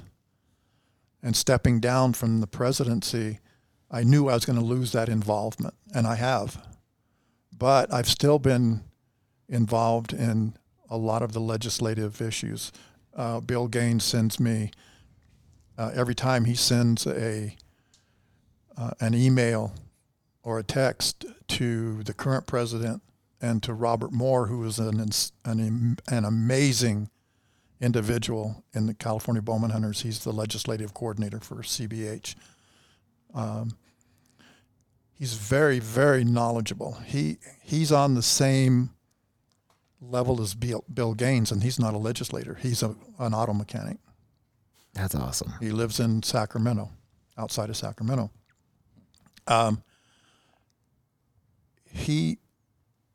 Anytime Bill sends me anything or sends Robert or sends anything to the president or Robert, he sends it to me, even though I'm really not one of the legislators right now because I live outside the state. Right. But my involvement and my heart is still there until the day I die. Right. You can tell. So, yeah. You can definitely tell. You can definitely tell. That's an awesome thing. So I come from Arizona to San Diego and to Los Angeles for Fish and Game Commission meetings when they have them down here. Yeah. If I'm available, I will stand in for Robert because Robert can't cover the entire state. Right. So I'm there with Bill Gaines, and that's something that with the legislators, when there's an issue coming before the Fish and Game Commission. One of the things that I have seen over the many years, over the 40 years I've been involved in this, is that the archers are one of the very few that are at every one of the Fish and Game Commission meetings. California Bowmen Hunters is always there after we got Bill Gaines hired as our lobbyist, we are always there. We're always present. We always have a voice. We always get up and speak. Right. Well, there's representation and there's organization involved with the club. Right. And very few times do I see gun hunters there. And that's what's interesting because the gun hunters are the one that dictates the tags and the seasons to Fish and Game. A lot of the gun hunters going out of state. Yeah. Going out of state. So they probably look at this as like, hey, you know. Yeah. Moscow's type thing, whereas, you know, not to say that they're not involved, or I'm just speaking openly. Well, they're basically not involved, but they still, because they're so big numbers and they buy so many tags, that Department of Fish and Wildlife still caters to them. Right. For example, we had an elk tag issue, or an elk population issue, and Fish and Wildlife decided they would reduce the number of elk tags in the Owens Valley. Right. And we had one bull tag and two cow tags. And the rifle hunters had 16 tags. And in other parts of the state, they had a bunch of tags. So Fish and Wildlife said, well, we were recommending to the Fish and Game Commission to take 10% of the tags from the rifle hunters, and we're going to take the bull and cow tag from the archers. Makes no sense. And I got up to the mic and I said, I don't know what kind of math you're using, but if you're taking 10% of the rifle hunters who have a higher take experience than what archers do, I don't understand how you can take 66% of our tags and only 10% of their tags. Right. You could have left us with all three tags and you would still have gotten the same outcome. Yep. But now you've taken the chance of an individual to have an opportunity at an elk away from them. Right. The management aspect of it is crazy to me. Yeah. Like you would think that, mind-boggling. Yeah. Anyway. But listen, we appreciate it very much that you've been on this podcast with us. And to be honest with you, I hope to this January or February, I hope to get you and Ed on at the same time and record another podcast. I think it would be an amazing podcast. We could dive into all the stuff we missed out on this one. You know, we're probably going to field some questions from the listeners and try to get them answered. I mean, these podcasts are my favorite. I think they're the most informational and that they're the most productive for us and our community here, right? I appreciate it. That's all I can say. You know, you guys got anything else for them? No, I just appreciate the time. Yeah, Wayne. Thanks, Wayne. Absolutely. Yeah, I do want to add one thing. Let's hear it. On the 3R program, the lady that's involved in that is Jen Cordero. Her name is no longer Cordero. She was the lady bow hunter of Oceanside. Oceanside. She was taking young kids bow hunting, having them shoot animals. Her name now is Jen Benedette. Yep, that's it. That's her. That's her married name. Yeah. Yes, sir. She's awesome. She used to take kids hunting. Take them to a ranch, shoot goats or whatever, have them, gut them, process the meat. I mean, the whole thing. And she was just a young lady. She got life threats. She got so much hate mail, email. I mean, it was incredible what she had to put up with. And she's still involved. It didn't stop her. Well, hopefully she's still going after it. Yeah. Beautiful thing. Hopefully she's still getting after it up north. Yep. You know? Well, listen. We're going to run out of room on this SIM card. We got a good one going. Okay. Yeah. Listen, Wayne, we appreciate it, man. You know, words can't describe how thankful we are, man. Yeah. Well, thank you very much. Oh, that's the wrong one. Here we go. All right, guys. Thanks for tuning in to another one. Thanks, Wayne. You're welcome. Thanks, Wayne. Thanks.